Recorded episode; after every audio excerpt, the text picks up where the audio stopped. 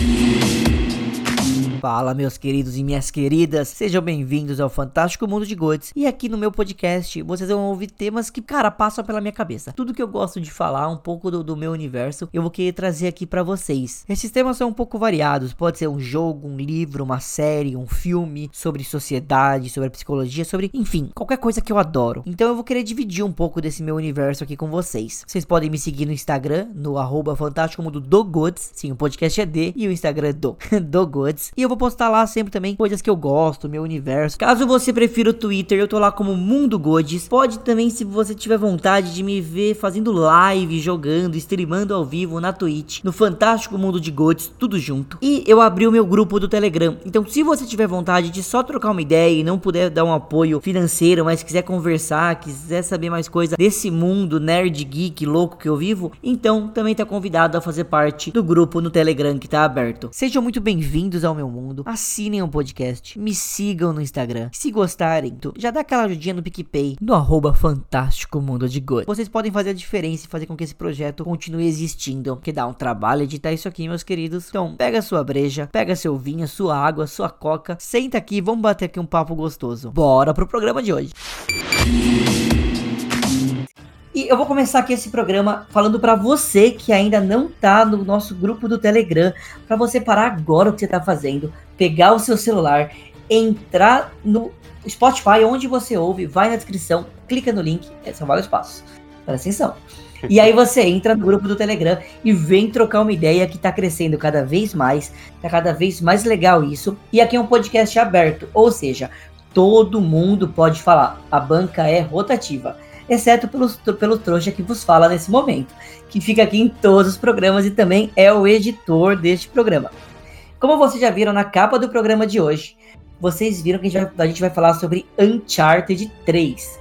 Cara, você não ouviu um, não ouviu dois? Por que não? Para, volta, ouve e ouve esse. Mas falando aqui da bancada um pouco, hoje nós temos a presença dela que retorna aqui para a bancada que é a Bela, isso, Bela Land. E aí, galera, tudo bem? Faz um tempinho que eu não apareço. Na verdade, não faz tanto tempo assim. Para quem não ouviu, teve episódio meu aí dos últimos tempos de Cidade Invisível, por favor, ouçam, né? Estamos é, voltando aí, fazendo um, um, um publizinho, mais uma participação para falar de. Me enganaram, achei que era Uncharted 4. Não, mentira, era o 3 mesmo, e a gente tá aqui para falar disso. Vamos lá. Bora Bom, lá, gente. E a Bela, para quem também quiser ouvir, ela já gravou, cara, ela gravou O Iluminado, ela gravou Lucifer, ela gravou, como ela acabou de dizer mesmo, Cidade Invisível e muitos outros programas. Vão ouvir a Bela também lá. Também, ah, e digo mais, a Bela agora também faz parte da bancada do New Geeks on the Block.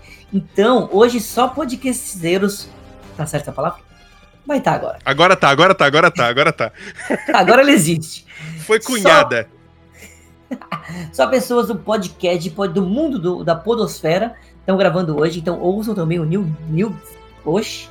Ouçam oh. também o News Geeks on the Block. Deixa eu fazer o pitch, deixa eu fazer o pitch, dá licença. Gente, fui oficializada como bancada fixa do News Geek on the Block. Por favor, sigam no Instagram. Temos e-mail também, newsgeekontheblock.gmail.com, para quem quiser mandar ideias por ali. A gente tem um Insta é, e, e, um pod que fala bastante sobre notícias. A gente tem alguns contextos específicos que a gente grava. Meu debut ainda não saiu, mas aguardem que ele vai sair. Enquanto isso, eu tô fazendo os cameos aqui no, no Fantástico Mundo de Gods. E também tem o, o episódio de WandaVision que tá lá no, no, no News Geek.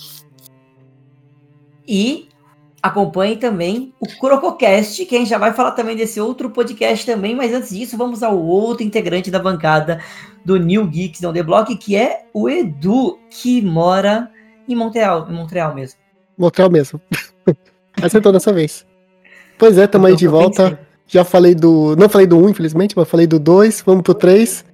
Que vai ter disputa, discuta, não, discussão aqui, porque para mim é um jogo fraco hum. comparado com os outros. Calma, vamos chegar lá. Eita porra, vou ter que. E eu ia falar do News Geek on the Block, mas a Bela já falou tudo, então só siga nós, o Instagram. é, pode mandar mensagem, eu tô sempre colocando stories, notícias, posts e tudo mais. Fiquem à vontade. Curtam, compartilhem e é isso aí.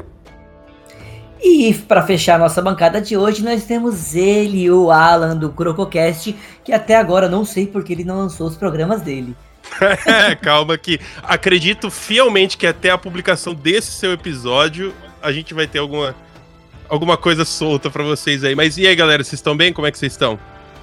É, o primeiro, primeiro vou dizer, é um prazer estar aqui, pô, muito legal o convite para falar de, um, de, uma franquia, vamos dizer assim, né, de um jogo que eu amo pra caramba. Então, pô, vamos aí, segue lá o Crococast, segue também o News Geek on the Block aí e, e vamos pro papo. Sigam todos nós, ouçam todos os programas. É, eu estou juntando a galera da Podosfera aqui nesse, nesse canal. E cada vez mais vamos juntar mais pessoas. Inclusive, vou dar uma ideia. Deixem uma votação ali de alguma forma se vocês querem ver uma live com a gente junto aqui. O que vocês acham, oh. hein, gente? E digo Nossa. mais, deveria se chamar o Fantástico Bar de Goods, cara. É uma conversa de bar entre vários integrantes aí de podcast. Eu vou cada vez mais criando. E também sigam na Twitch, porque a minha ideia é levar todo esse pessoal pra Twitch também.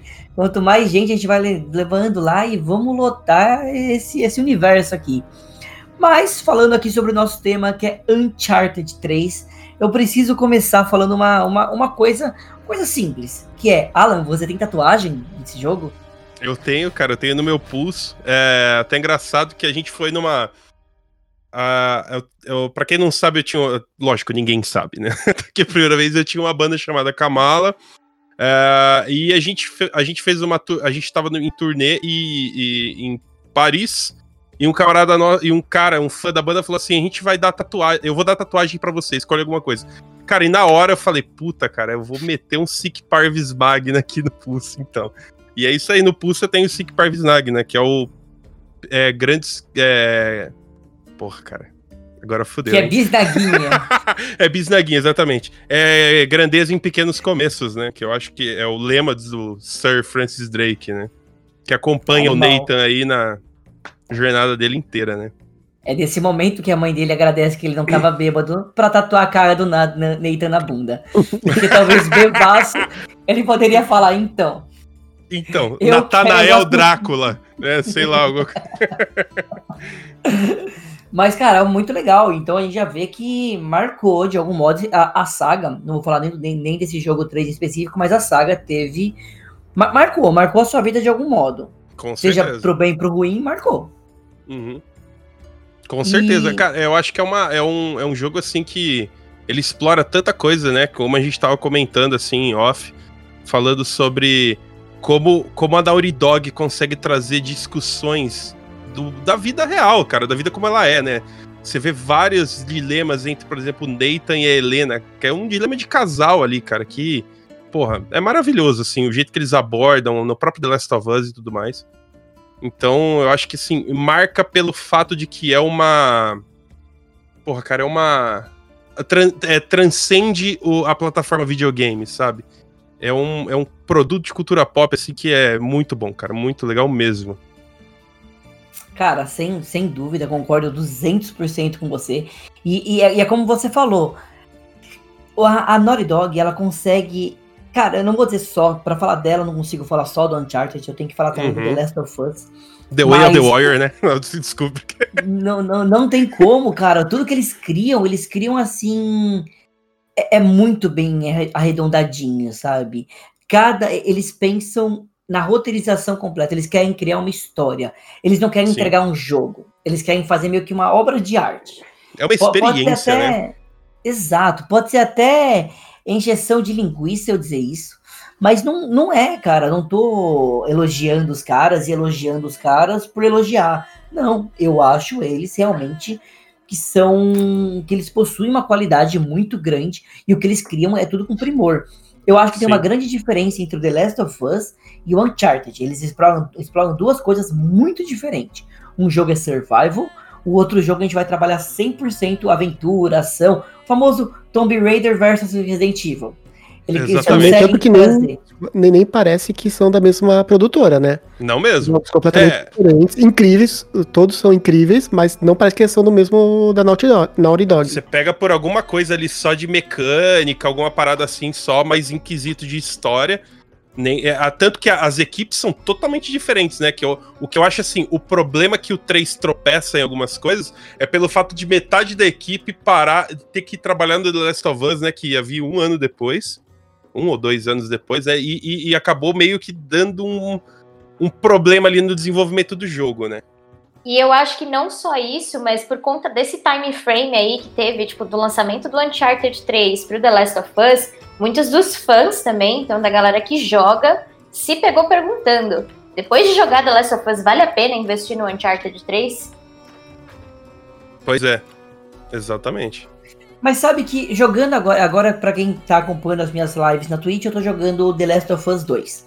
Eu sinto que o The Last of Us 2 tem muita coisa que não é chupinhada a palavra, tá? Mas eu vou, eu vou usar chupinhado para para baseado que é uhum. baseado uhum. no Uncharted 4. Eu vejo algumas mecânicas, não que, não, não que é copiado, mas, por exemplo, a mecânica que eles fazem agora, não é spoiler, tá, de Uncharted, nem de The Last of Us, pelo amor de Deus, que uhum. a Ellie agora consegue correr e pular de uma, de uma plataforma para outra, isso é um pouco de, de, de Uncharted. Claro, é mecânica, claro, é jogabilidade, óbvio. Eu acho que não é cópia, é que assim, deu certo, e aí é, eles fizeram de uma mesma não, forma, sim. e tá tudo bem, porque isso não, ajuda na, na temática do jogo. Sim. Então, tanto que a diferença primordial entre os dois, por exemplo, que nem do 1 ao 3, a roteirista era a Anne Hemming, né?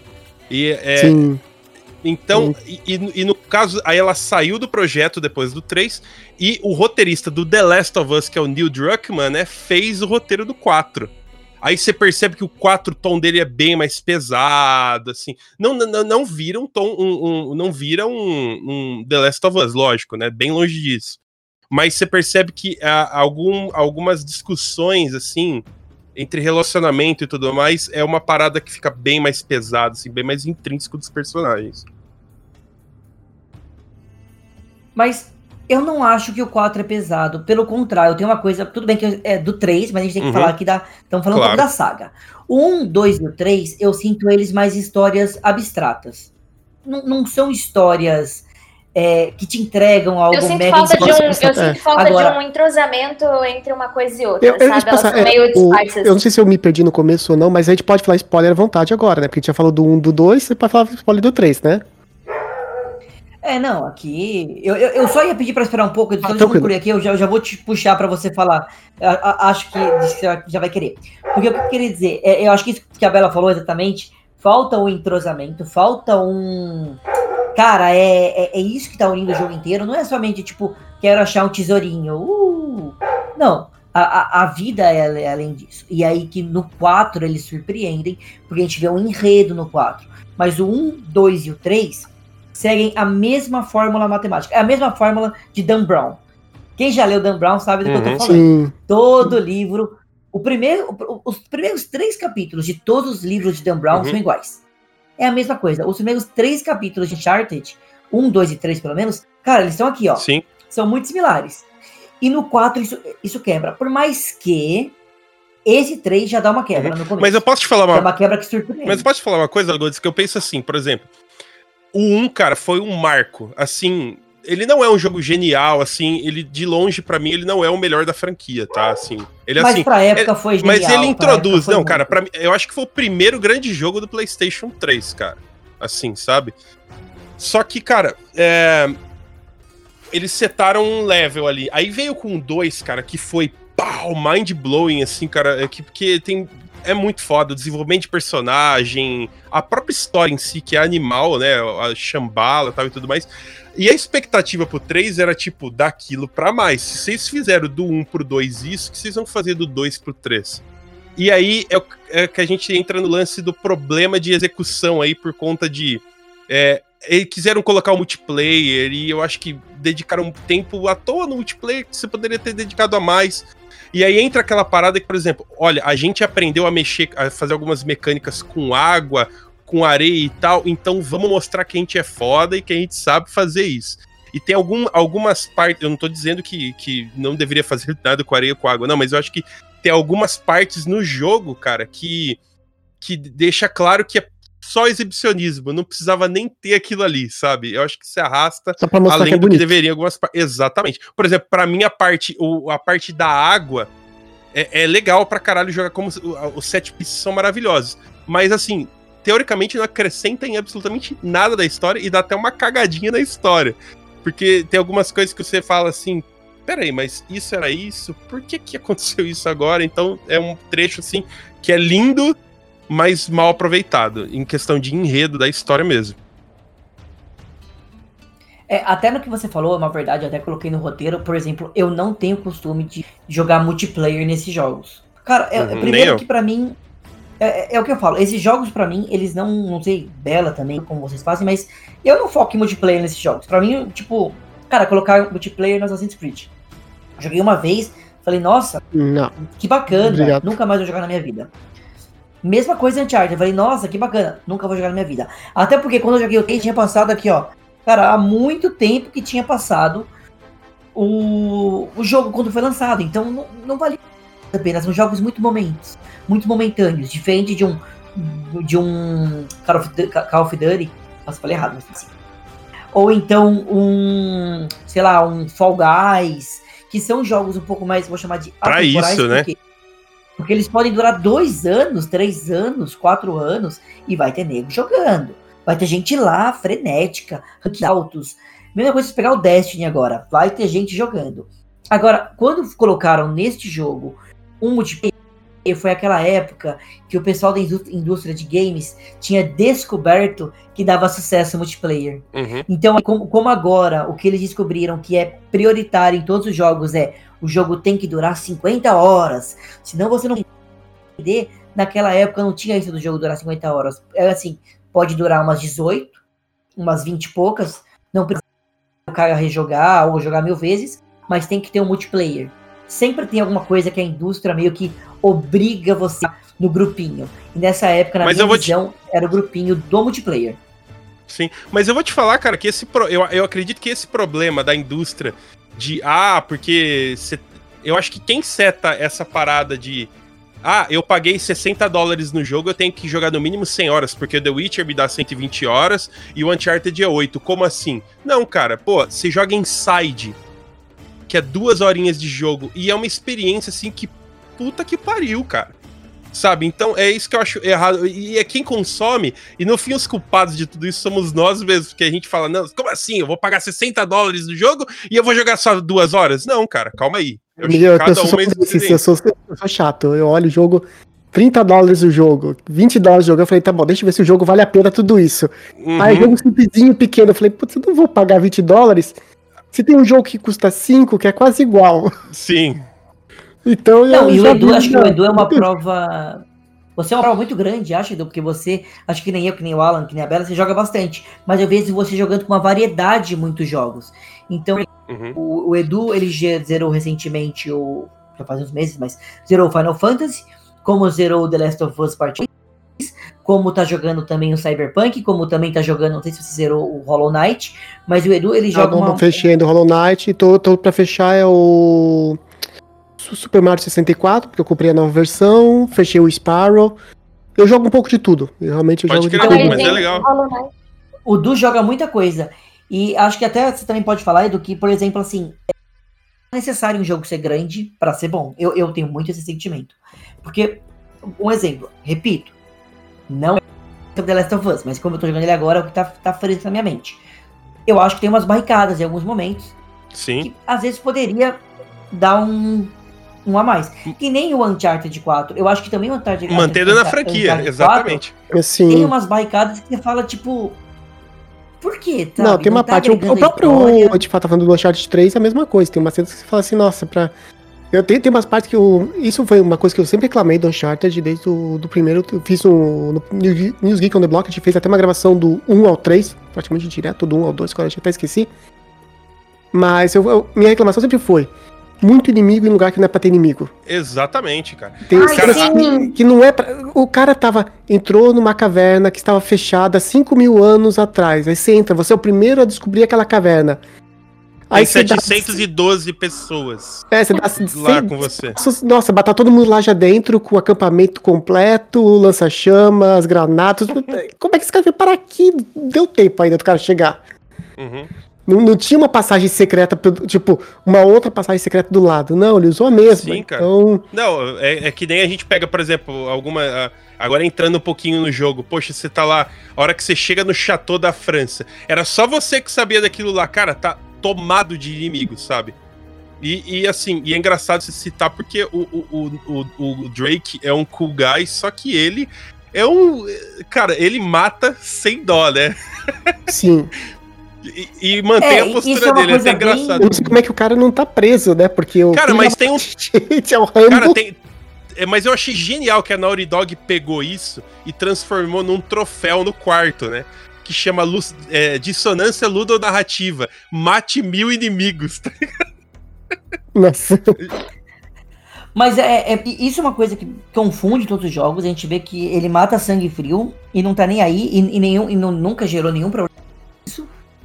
Uhum. E não, nem, nem, só isso. Eu acho que a 1, 2 e o 3, é como o Edu falou, inimigos do nada. O 4 Sim. eu sinto que eles tentam diminuir um pouco isso.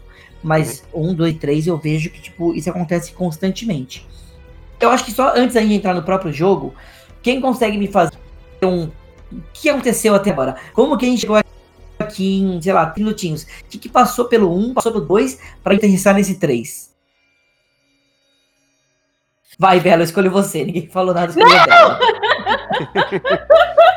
Bela, eu escolho você. Não, pelo amor de Deus, eu não lembro. Faz, gente, faz muito tempo que eu joguei. Para vocês não, a gente, a gente te ajuda. Para eu estar aqui gravando com vocês hoje, eu precisei dar uma recapitulada no gameplay do jogo. Porque eu joguei lá em meados de 2012, 14, não lembro quando uhum. foi que saiu esse negócio. Enfim.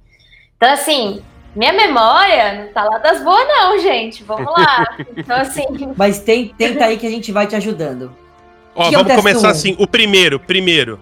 Caixão, câmera, né? Repórter e maluco com uma arma. Pirata, Eldorado, tesouro, romance e é isso aí. Não, o 1 é um jogo de 12 horas, sei lá, 8 horas. Jogo eu, eu, eu, preciso lembrar agora qual a, a, minutagem dele, mas o. É, o maior jogo... é o 2, né, cara? O maior é o 2 vezes. É eu acho que é o mais em... comprido mesmo. É comprido, né? Que é comprido. o 2. Cara, mas eu vou te falar que o 2, pra mim, cara, ele é comprido, mas ele não é maçante. Eu acho. Eu jogo 2 felizão, cara. Eu, pelo menos eu, assim, sabe? Eu jogo é felizão, acho coisa. cara. O 2, o primeiro a gente tá descobrindo o Dourado. O segundo a gente tá descobrindo o Tiambala. O 2 uhum. ele tem um ritmo muito bom. Mas um Sim. grande problema que tem o 2, por exemplo, é que o começo dele é um começo muito bom. Muito bom. Uhum. Eu acho que é um dos melhores Sim. começos entre, é dentre os quatro É um começo. De começo, acho que é o melhor mesmo. O começo do 2 é o melhor de todos. É sensacional. E o pior final, na minha opinião, entre os quatro Não, jogos. Não, o pior final do 3, pra mim, disparado. Ah, eu, eu gosto. Eu achei o final tão ruim que, olha. Eu, eu, joguei, eu, eu, achei, eu achei o final do 3 mal resolvido, cara. Porque tinha um potencial foda, cara. Sim, a, sim. a Marlow era foda, era pra ser a melhor vilã disparado, assim, e não rolou, cara. Não, o 3, quando, quando acabou a 3, eu falei, nossa, acabou. Tipo, é. é foi tipo aquele sentimento assim de. Não foi sentimento legal, nossa, acabou, nossa, que incrível. Não, foi tipo, nossa, acabou. É que tá, sabe o que eu acho tipo, bizarro? então, tá. Sabe o que eu acho, Eduardo? É, é, eu não sei se você vai concordar, Eduardo, mas eu penso assim, cara. O primeiro você não tem um chefão, né? Você tem algumas. uns. como é que chama? Quick Time Event para você definir. O segundo é o chefão em sua essência, né? O, o Lazarevich correndo atrás de você e tal, tal, tal.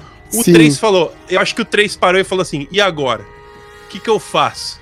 Eu vou, eu vou fazer Kick Time Event, eu vou pegar um chefão. E não fez nenhum dos dois. Pula numas pedras e já era. Tá ligado? Deixa o mundo acabar. É, não, não, é que, não consigo gostar exemplo, do, final.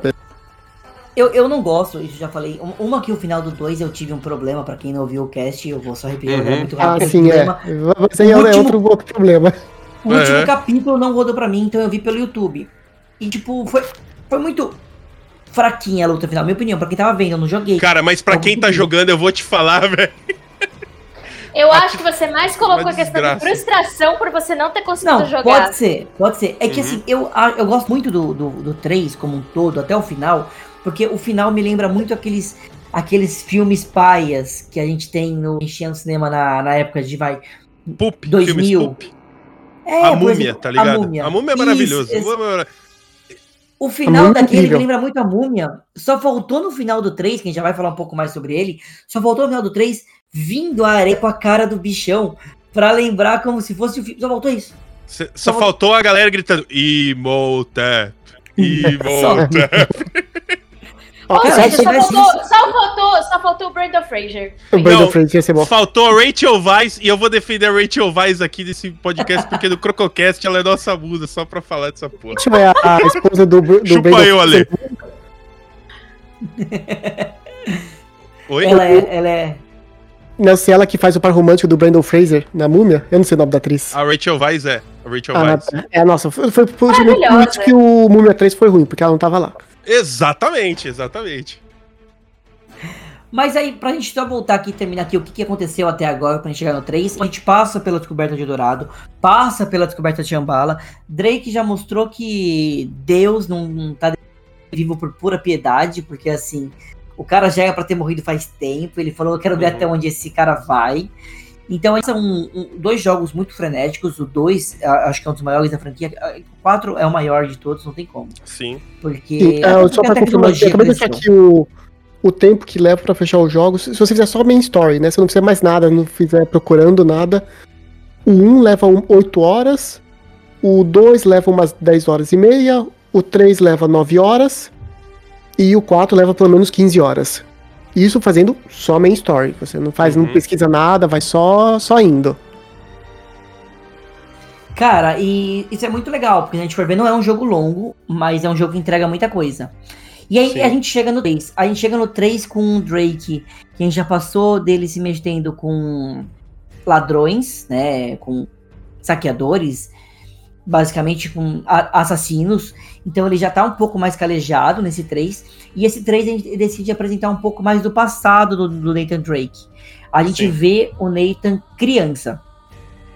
Então também é explorado um pouco desse lado. Em algumas partes a gente joga com ele criança. A gente conhece um Sully jovem. Criança não, né? Adolescente. Ele já é Adolescente, adolescente, é. né? E Mas essa aquele parte é muito bigode, legal. eu vou te falar, o bigode do Sully mais novo com o cabelo. Ah, o Sully é maravilhoso, cara. O Sully é É, maravilhoso. eu, eu tô louco pra ver o filme do Uncharted só pra ver. O, esqueci o nome do ator agora. O, fazendo o Sully. Qual que é o nome dele? Agora fugiu o nome. Puta, cara, eu não vou lembrar. Eu sei que é o Tom Eu Holland também e não sei. o Homem-Aranha. Hoje é o eu e o. Alan, a gente tava metendo pau no Ô, Tom Miranha. O Homem-Aranha. Eu, eu, cara, pra Wahlberg. mim, Mark Ah, é o Wahlberg. Wahlberg. Miranha. Miranha. Miranha. Cara, eu vou te falar que pra mim, quando eu joguei Uncharted de primeira vez, eu, eu, eu, eu joguei tão extasiado que eu falei, cara, é um jogo do filme A Múmia, velho. O, o, o, o Braden Fraser é idêntico ao Nathan Drake e vice-versa, sabe? O coldre, o jeito de se vestir, até o cachecol no 3 é igual. Você vai falar pra mim que não é inspirado, é maravilhoso, cara. Puta, é- e é, é essa essência dos filmes pulp, né?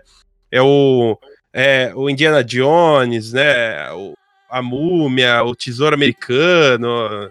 Além do tesouro também é muito legal. É. Uhum. Muito boa a imagem que o Edu mandou. Eu mandei uma foto ali pra todo mundo ali no chat. No texto, a foto do Mike Wahlberg com o bigodinho dele de Sully. Ele podia fazer o Super Mario logo em seguida, tá ligado? Ele tinha que ser o Luigi, na verdade, né, gente? né?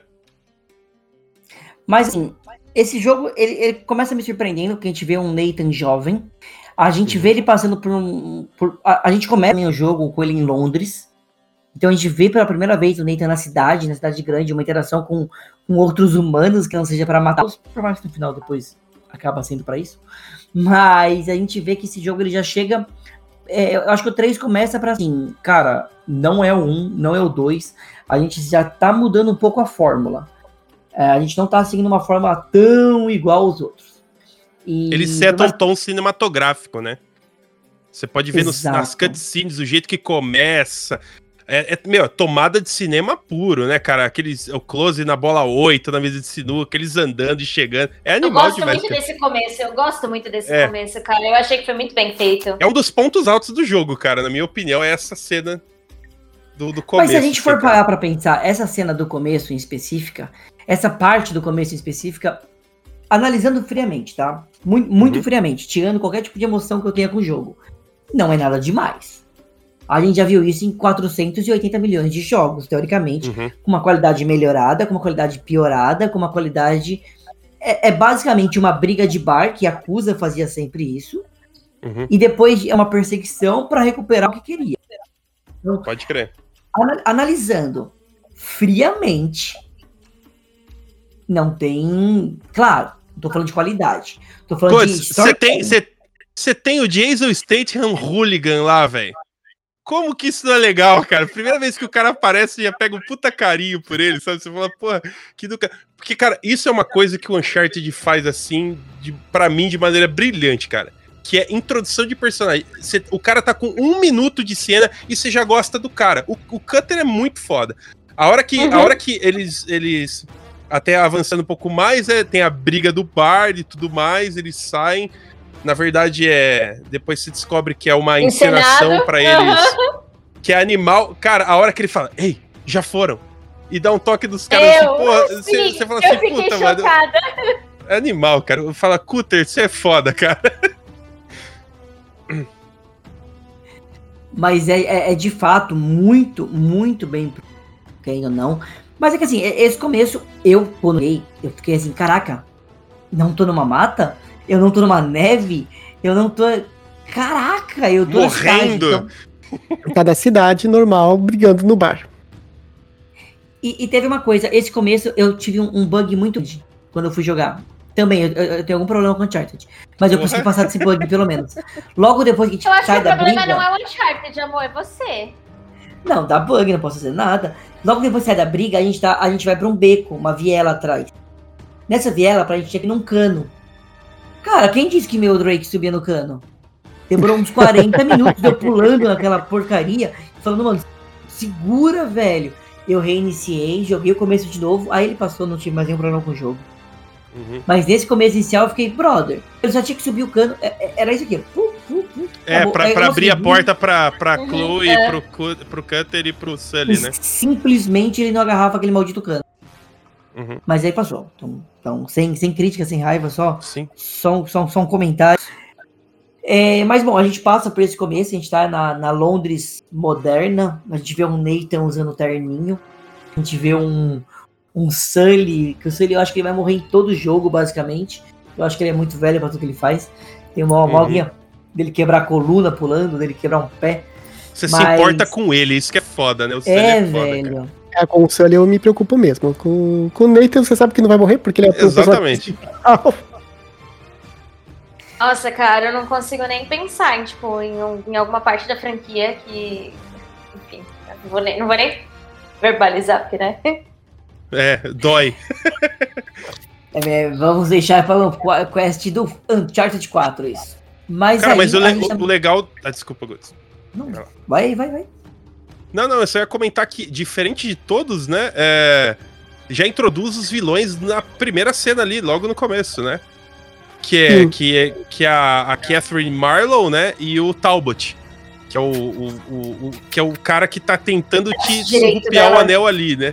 Braço direito dela. Cara, eu acho, eu acho animal que a galera começa a falar, não, porque é mal feito. Ela fala, não, cara, o, o- o Drake ele fala assim, nossa, desse jeito você vai derreter, né? Se falando do tanto de plástica que ela tem. Então aquela, aquela cara dela é proposital ela ser zoada mesmo, assim, aquela mulher toda plastificada mesmo, né?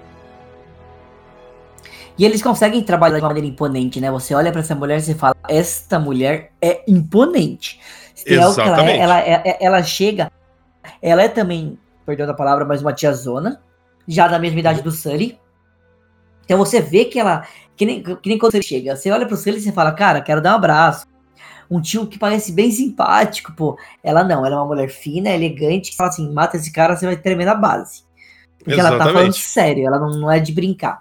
Então, e, e- e a gente já pelo quórum feminino, falando pelo quórum feminino aqui, é uma mulher empoderada. E aí é complicado porque assim, é pra ser, é para passar uma uma imagem de uma mulher fria, de uma mulher, né, é, desprendida, de uma mulher que faz o que for necessário pra conseguir o que ela quer. Isso não necessariamente é ruim. E aí é complicado, porque se a gente for entrar em todo aquele contexto né, de conversas que a gente tem a respeito desses assuntos, né? A que ponto que isso de fato é ruim? Mas a gente entende que é o ponto do personagem, porque não é a questão dela ser empoderada, uhum. não é a questão dela ser determinada, é a questão dela não ligar pra porra nenhuma. Esse é o ponto sim. principal. É, eu, eu, acho que não, assim, e muito pelo contrário, e muito pelo contrário. Pode, pode, muito pelo contrário, cara. É, não necessariamente é ruim. Porque ela, ela, ela te passa uma segurança, ela é foda, cara. Ela, tanto que a, a gente tava comentando aqui, ela tinha tudo, se não fosse o roteiro lá na frente, para ser a melhor vilã do Uncharted, inclusive do próprio 4, porque, enfim, depois a gente comenta do 4 também, mas é, ela, ela tinha tudo para ser a, a vilã definitiva e uma das melhores da geração porque a motivação dela é muito foda. Você pega um background dela que vem lá do moleque adolescente. Uma hum. parada muito foda, cara. Mas infelizmente ela foi mal aproveitada porque, assim, ela tem um baita tempo. Cara, a cena. Depois a gente vai. Acho que vai falar mais detalhadamente, mas aquele acusatório, não é nem um interrogatório, né, cara? Que ela joga. Ela foi a primeira que tacou na cara do Drake, assim, psicologicamente falando. O cara fala: Meu, você não é nada do que você, você diz ser. E, e, entra no psicológico dele de um jeito que é a última grande cena dela, né? E, cara, você fala assim, porra, mano, que foda. Ela tem uma motivação realmente foda. É, eu até digo mais. Eu acho que duas coisas até para complementar. Uma, que eu acho que não é ruim ela ser empoderada, acho maravilhoso. Eu acho que isso ela usa coisa ruim. Que ela, uhum. ela mata as pessoas, ela quer roubar, ela não, não usa para coisas boas. Sim. Mas, o, por exemplo, se eu pegar esta personagem e pegar a Chloe do 2, eu gosto muito mais dessa. Uhum. Eu vejo. Acho que até um desses motivos, porque eu não gosto da personagem Chloe. Do 2. Eu gosto da Chloe. Eu, eu, gosto. Eu, eu, não gosto, eu gosto da Chloe pelo fato dela, você nunca sabe para quem que ela tá jogando. Exatamente. Exato. Ela é guia, né? Sim ou ela é ruimzinha, você nunca sabe por que lado que ela vai estar. Tá. Mas a, a Catherine, você sabe que ela, ela é desse jeito, ela é isso. Ela já é imponente, ela já chega forte. Então eu gosto muito mais da personagem, da personagem Catherine Talvez eu mude minha ideia da Chloe, porque eu não joguei ainda o Lost Legacy. Maravilhoso. Eu tava torcendo que fosse todo pra PlayStation Plus esse, esse mês, estavam todo mundo prevendo e no final não foi, infelizmente. Exato. Cara, Mas, ela então, é um DLC não... e é tão bom quanto o 4. É um DLC e é tão bom quanto o 4. Falam exatamente isso. Mas o meu problema é que, assim, das, das duas outras das outras personagens femininas, não duas, mas das outras em geral, a gente tem a Helena, tem que falar, maravilhosa, rainha da porra toda. E tem a, a Nadine. Nadine. Não gosto também da Nadine. Esse é o problema do Lost Legacy, por exemplo. São duas personagens que eu não gosto. Se fosse, por exemplo, a Helena e qualquer pulga com ela, eu ia achar maravilhoso. Porque Mas eu acho que você vai mudar a hora que você jogar, você então, vai ver então. que a... Entendeu? Preciso jogar é para mudar foda. minha opinião. Mas uhum. aí, bom, a gente tem a chegada da Catherine, a gente vê todo esse enredo, a gente vê o dinheiro falso, e como até você falou, Alan, a gente consegue ver que ela tinha já um passado. Edu, nos explique qual é esse passado que ela tinha com Nathan Drake. Eita, agora você me pegou porque eu esqueci. vou, vou, vou regravar essa frase. Isso ajuda os universitários, Alan. Eu amo que, assim, nos últimos podcasts que eu tenho gravado com o Edu... não sabe. Eu sei, se você últimos... pedindo pra mim a história do I2, eu lembrava. Essa parte Os últimos podcasts que eu tenho gravado com o Edu, ele sempre solta umas pérolas que a gente faz questão de gravar. É nesse esquema, assim. Então agora, agora você me pegou que eu não lembro. Essa é outra que a gente vai precisar segurar. Eu, eu, eu, vou manter essa no programa, mas. Então, Alan, nos diga você qual é a história do Nathan com a Catherine no passado, quando ele era criança, na Costa Rica? Bela, você quer falar? Não, não lembro. Não, brincadeira, desculpa. Não, cara, é, não, é em Cartagena que se passa, né? É, se passa em Cartagena. E, e qual que é a pegada? Cartagena que é onde mesmo? Eu, eu Na Colômbia. É isso, a... sabia legal onde é. América Central, amor. América Central. É isso que funciona. Isso. Pra cima da linha do Equador. Nem pra sei mim se é, é mas enfim. Unidos, é. tem a Cuba no meio. Panamá, é amor. E o Panamá? Cancún. Não, Cancún já é México. Peraí. Bahamas. Aí. Bahamas, acho que ali pelo meio. Enfim. Triângulo das Bermudas. Pronto. Bora, bora. Bora. Mas, cara, ba ba Mas, cara, basicamente o que rola, o que rola é a seguinte. O, o Nathan era o, o moleque errado na hora errada. Era o, o, Ele só queria o anel. É, tanto que até fazendo uma é isso que eu ia falar. Dá pra usar em várias. Não, cara, tanto, tanto que é o seguinte, na, o começo do 3, o Nathan tá indo vender o anel dele, cara, num bar. Você tá, você tem noção disso? Ele tá indo vender o anel, cara. Essa frase tem muitas perceptivas. Peraí, que essa frase tem muitas interpretações, tá difícil. Ah, você coloca no título do podcast, você coloca lá o Nathan e o anel. É. É, Gods, Baby Shark, Baby Shark, só pra você cortar que eu vou contar uma piada. É. você sabe qual que é a semelhança entre o Senhor dos Anéis e o Mistério de Brokenback Mountain? Qual? O anel Os dois sobem a montanha pra queimar o anel. É. Eu vou colocar Beleza. no final do podcast. Baby Não, Shark. Mas enfim, cara, é, então ele é o moleque errado na hora errada, porque ele, ele, como diz, só queria pegar o anel. E, e ela também, né? E, e ele. Cara, eu vou ver agora o Neita toda vez que a gente falar o Gollum vindo. é, ela queria, na verdade, o anel e a peça e... que fazia o mapa, né? E ele Exatamente. queria o anel. É aquele... Ele queria o anel porque na cabeça dele. Né? Ele na cabeça dele ele pensa que ele é um, um, um, um descendente direto um descendente de, de, do, do Francis Drake e, tal, e tudo aquilo lá. No 4, no 4 é explicado isso. Que é maravilhoso, é maravilhoso. com é, isso, é, então por isso é que de chorar. Mas, cara, o. Aí, em suma, ele queria isso e, e ele era um moleque ladrãozinho, tal, esguio assim. E o Sully pega um, um, e o Sully, ele pega um apreço pelo moleque. E, e, o Sully é contratado da Marlow pra pegar essas duas peças, né? Porque o Sully sempre foi um ladrão, assim, exímio, né? Aí ele vê futuro no moleque, tanto que ele fala assim: ah, vou ficar do lado do moleque aqui, porque a, a motivação dela não é tão boa. Até entrando em detalhe, essa, é, tipo, todo esse cenário onde ele tá lá no mercado marítimo, um negócio assim, né? Que ele entra. Todo esse contexto onde ele vai atrás do Sully, que tá com, a, com o anel, tipo, que ele vai fazendo todo aquele acompanhamento. Essa, essa cena de escalada, eu gosto muito.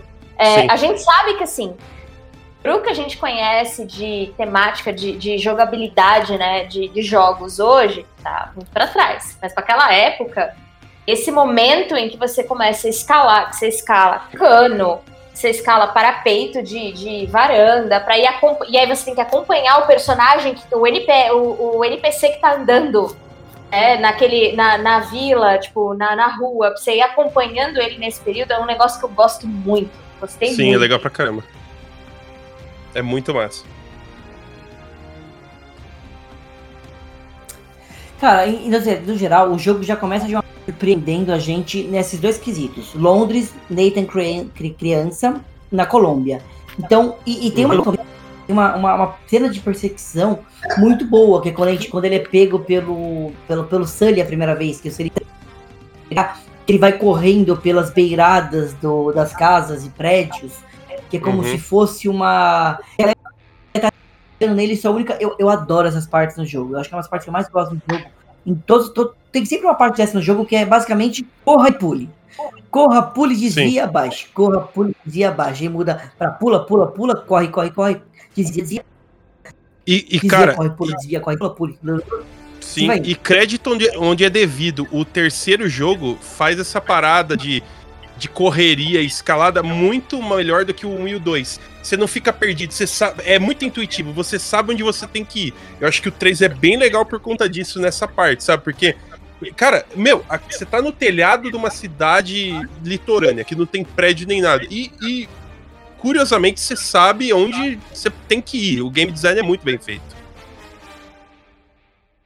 Sim. Cara, muito. E não só o game design, a gente já viu uma. que na, na. Como eu posso falar? Na construção do cenário desse. O cenário é mais rico comparado aos outros. Contra o 2, pelo amor de Deus. O 2 é aquela parte do, da neve é fantástica, mas que eu não gosto uhum. de neve em nenhum jogo. Eu não gosto, porque neve significa merda. Tem neve, tem é. falta de visão, tem inimigo me atirando. Em qualquer é um absurdo isso, porque então... justamente a parte do 2, a parte mais legal é a parte, Sim. além da parte, logicamente, do trem, não, não. é a neve. É a neve, eu também não, acho. total, é, é, mas é, mas é uma merda, mas é uma merda. É que nem tem neve e você sabe que, mano, não vai ter alegria. E agora eu descobri que não só neve, eu tenho que me preocupar com chuva. Então, assim, tem qualquer uma mudança climática em jogo de videogame, eu tô começando Fudeu. a ficar preocupado agora. Exato, tem que ter sol, que é o sol, que é dia. E noite também é problema, então tem que ser só amanhã, seis da manhã. Só vou jogar jogos assim agora. É que nem É. The Witcher, né, cara? O The Witcher, você, eu sempre parava assim, chegava às 6 horas da tarde e eu meditava até 6 horas da manhã do dia seguinte. Não vou ficar à noite nessa porra aqui. Nem fodendo. Só se tivesse quest disso, né? Tem quest que você é obrigado a fazer. Exatamente. Era isso que eu ia falar. À noite, hoje tem que o quê? Dormir, cara. Tem que dormir.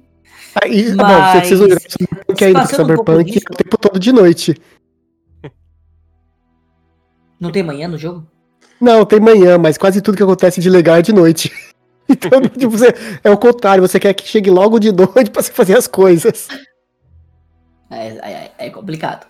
Mas agora seguindo até um pouco mais na história, é bom, a gente passa, a gente entende tudo isso aí, a gente vê que então tem essa, essa cisca, essa, essa briga entre tanto o Nathan quanto o Sully e a Catherine e o grupo dela, digamos assim, há muito tempo, essa rusga entre os dois.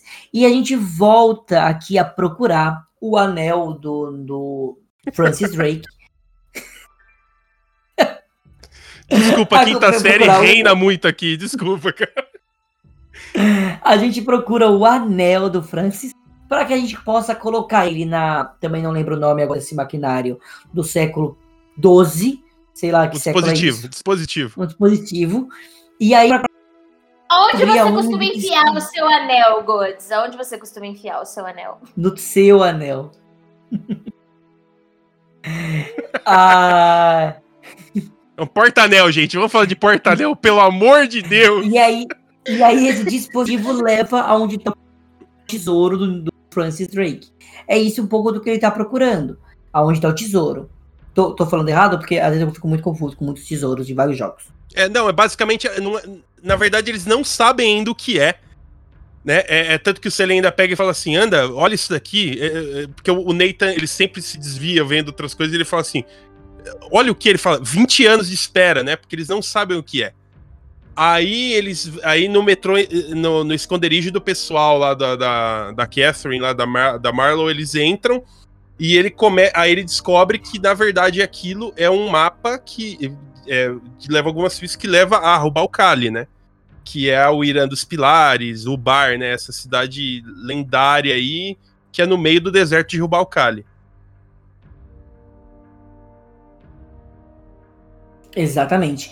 E assim, até Na verdade, até desculpa, eu não lembro, eu não lembro se é se eles já descobrem que é Rubalcali ou se são pistas que levam a alguma outra coisa depois que eles veem se é Rubalcali. Isso eu não lembro, tá? Depois o pessoal corrige aí. Hum, também, também, é- essa parte também eu não, não, não vou lembrar. Mas assim, até a metade do jogo a gente tá, tem o Nathan sem um par é, romântico, assim. E na metade do jogo, surge, metade já pro final quase, surge Helena, depois que ele sofre demais. Depois que. Porque assim, o jogo ele vai ter muita história no começo, e ele vai ter história. É, no começo. E o final, já não tem mais história. Minha, minha É opinião, mais tá? ação, corrida, a corrida vai só. de Nathan Drake. Tá, é um, um começo muito grande de história do que, que é o da de Londres, aí com um pouco do passado dele. O passado vai aparecendo vira flashback, tem, fla- tem flashbacks ao longo do jogo inteiro, mas o isso da história mesmo é o começo. Porque o final, o final é, é- aí eles voltam na mesma de sempre. O que é o final? Aconteceu algo sobrenatural, que sim, tem algo sobrenatural nesse jogo também. E Uhum. deste sobrenatural, que começar a lutar com as pessoas, com o sobrenatural. Matar o bandidão pra sair vivos. Então acaba meio que o ciclo, o ciclo se repete. né? Não sei se vocês também veem, veem essa parte, mas o grande foco de história é porque é apresentado todo o problema com a Catherine logo no começo. É a resolução desse problema com a Catherine, tipo, o andamento disso, e o final ele, ele realmente termina. Mas a Catherine, já chegando no final, já vai deixando de ser uma coisa prioritária. Onde a gente vai passando a prioridade, porque a Catherine aparece no começo, depois, finalzinho muito pouco, e a gente vê que ela, ela, ela pega, como vocês falaram, o capanga, o braço direito dela, e fala: Meu, mata esses caras, resolve esse problema, vai atrás disso. E é exatamente isso que vai acontecendo, né? A gente vê, então, a gente vê uma parte nesse jogo muito grande de deserto e muito grande de navio, cara. os nados, quando ele tem que passar de uma arma para outra, uhum. que, que ele tá sozinho, amarrado, que é, acabam meio que capturando ele e ele tem que se livrar disso. Então, tipo, é, é, a parte mais difícil do jogo é quando ele é capturado, ele tem meio que se recuperar no meio dos escombros desse navio. Sim, tanto que assim, o que que acontece? É, essa parte do navio é totalmente puro exibicionismo mesmo da Naughty Dog, né? Porque assim, ela não, ela não incrementa na, na história mesmo. Se você, se você tirar essa parte toda do jogo, não vai fazer diferença nenhuma. Até porque a explicação que eles falam assim, ah, porque o Sully tá no navio. Gente, você já meio que sabe que o Sully não tá no navio ali. Ele foi. entendeu? Então não faz muito sentido. E é bizarro que, por exemplo, a Helena chega, né? Porque é, é, é só, uma, só um dado curioso que acontece. O Cutter, que é o Jason Statham aí, lookalike, ele era interpretado pelo Graham McTavish. E quem que é esse cara? Esse cara, ele. O, o Cutter era para ir até o final do jogo. Aí ele cai e quebra a perna lá na. Na Síria, no começo né? ainda. É, na Síria, é. mas logo no começo ainda. Eles ainda estão Acho que é o primeiro ponto, que não, segundo Sim. que eles estão verificando. É, segundo ponto. E o que, que, acontece? É, o Nathan e o Sully vão pro Chateau na França, e a. E a Chloe e o. E o, e o Cutter vão, vão pra Síria. Eles se encontram lá e tem um dos melhores diálogos, que é a hora que o. Que o Nathan fala, eu tava procurando vocês há 24 horas.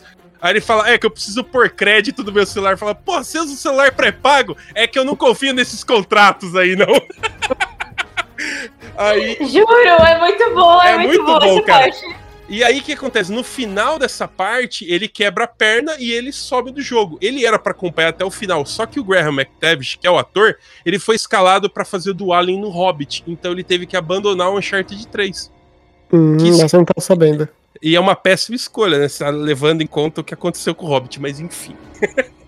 A Hobbit vendeu bastante, isso, né? Vendeu bastante, né, pelo mas... menos. Uhum. É, não, pra ele é bom, pra ele foi ótimo. Mas aí, aí, aí eles saem e o, e o, e o Cutter fala: Você vai continuar, você vai continuar, senão eu vou, eu vou matar você se você não continuar. A gente chegou até aqui, né? E aí o. Aí o Sully fala: Bom, eu, a gente vai pro Iêmen agora, né? Pegamos todas as pistas que tá no Iêmen. Aí ele pega e fala assim: Bom, a gente vai ter que ligar para alguém. Aí o Nathan: Não, não, não. Você não tá falando sério. Não, não. Aí ele fala: Tá bom, se você não ligar, eu ligo, né? Aí você descobre que eles estão falando da Helena na hora que eles chegam no aeroporto, né? E. É, que ele, o Nathan e a Helena tiveram uma pequena briga de casal, não queriam uhum. mais se ver. Bom, querendo ou não, a, a Helena ela sempre teve uma visão de, de trabalho, né? Sim. Ela é aventureira e tudo mais, mas ela trabalhava bonitinho, tudo certinho. Daí tinha o Nathan, vida louca, andando por aí e não seguindo nenhuma regra. Uhum. Não, tanto que ele chega assim, né? Ele chega e, e eu preciso te contar uma coisa e tal, que você que começa a explicar. E, e, e, outra coisa que eu falo, esse tato da Naughty Dog de ter as coisas que assim, ele chega e ela olha e fala assim, ele fala, né? Eu vejo que você tá usando o anel que é o anel de casamento deles, né? Aí ele pega e fala, ela fala: Eu vejo que você também tá usando o seu, mas não é o de casamento, é o, é o do. É o do. É o Sic Parvis é Magna que, que simboliza que é o seguinte, cara, eu tô compromissada com você, você só tá compromissado com a aventura. E nisso ela já puxa uma porrada que ela dá assim. Você sabe, você tem que parar, cara, porque é o Sully é, e ele ia até o inferno por você, mas não peça para ele fazer isso. Cara, é muito foda, cara. Porque eu amo, eu amo esse É diálogo. muito foda. Cara, e assim, é, como você falou, essa parte foi muito legal, porque eu não entendia bolhufas. A gente vai ter que ligar pra alguém, eu falava, quem é esse alguém? Uhum. Vai pra alguém, e eu, putz, vai, vai aparecer mais uma pessoa. Até porque a gente vê aqui também nesse, nesse, nesse jogo, a gente tem, basicamente, o foco fica o Nathan, a Catherine, o, o vilão cujo nome eu nunca decoro, e o Sully. Então, basicamente são eles. Quando, quando vem chegar de novo a Helena, a gente vê a Helena, eu falo, não, ela. E uhum. a gente que ela chega. Aí é uma parte muito legal do roteiro. Que ela já chega como se eles tivessem. Nunca contaram que é isso, mas tem uma mágoa, tem uma ruga. É tipo, é uma ex-namorada aparecendo. Parece que eles ficaram juntos um tempo e terminaram. Uhum. Então, tipo, é porque ela já chega e fala: não, não, ela não, ela não. E o é. final é. eles estão no, no Love Love já de novo. Mas. Sim, é o meu, é, é uma vamos dizer assim, tipo, é um pouco menos drástico do que o que acontece no 2, porque o 2 você vê que é mágoa, né? Que ele, que ele vê ela com a Chloe e fala assim: quem é? Ah, é a, a garota anterior, né? Que é o nome do, do, do, do capítulo, inclusive, no 2, né? Aí fala assim: ah, é a outra dele aí. No, no 3 já chega mais tranquilo. Mas, cara, eu achei que a Helena nem iria aparecer no 3. Pelo jeito que tava andando as coisas, porque assim, depois você entende que o Uncharted 3 é, é um jogo sobre. Não é sobre Irã dos Pilares nem nada. É, é, é, é sobre o relacionamento do Nathan com o Sully. É basicamente isso. O 3 ele explora totalmente isso, assim. O pessoal fala, ah, mas colocaram a Helena e terminaram com o ritmo de Love. Mas, cara, o, o final do lance do, do, do Sully com o anel, cara, porra, é, é demais, cara. Ele, ele, ele vira o pai. Ele, ele literalmente vira o pai do Nathan ali, né, cara? É muito foda. Ai, o Sully com o anel. Ai, o negócio do O Sully guardou o anel é do Nathan, cara. É foda, né? E aí ele vira o pai dele. Num lugar bem Nossa. escurinho. Meu Deus, só piora. Não, mas eu só É. queria, só queria tentar um pouquinho na, na história. Isso é uma coisa que me incomodou muito nesse jogo. Porque e já tinha me incomodado no 2, na verdade, que foi a Helena vai morrer. A Helena vai morrer, a Helena vai morrer e ela não morre. Você fica aquela, toda aquela tensão, no final você até acha que ela morreu.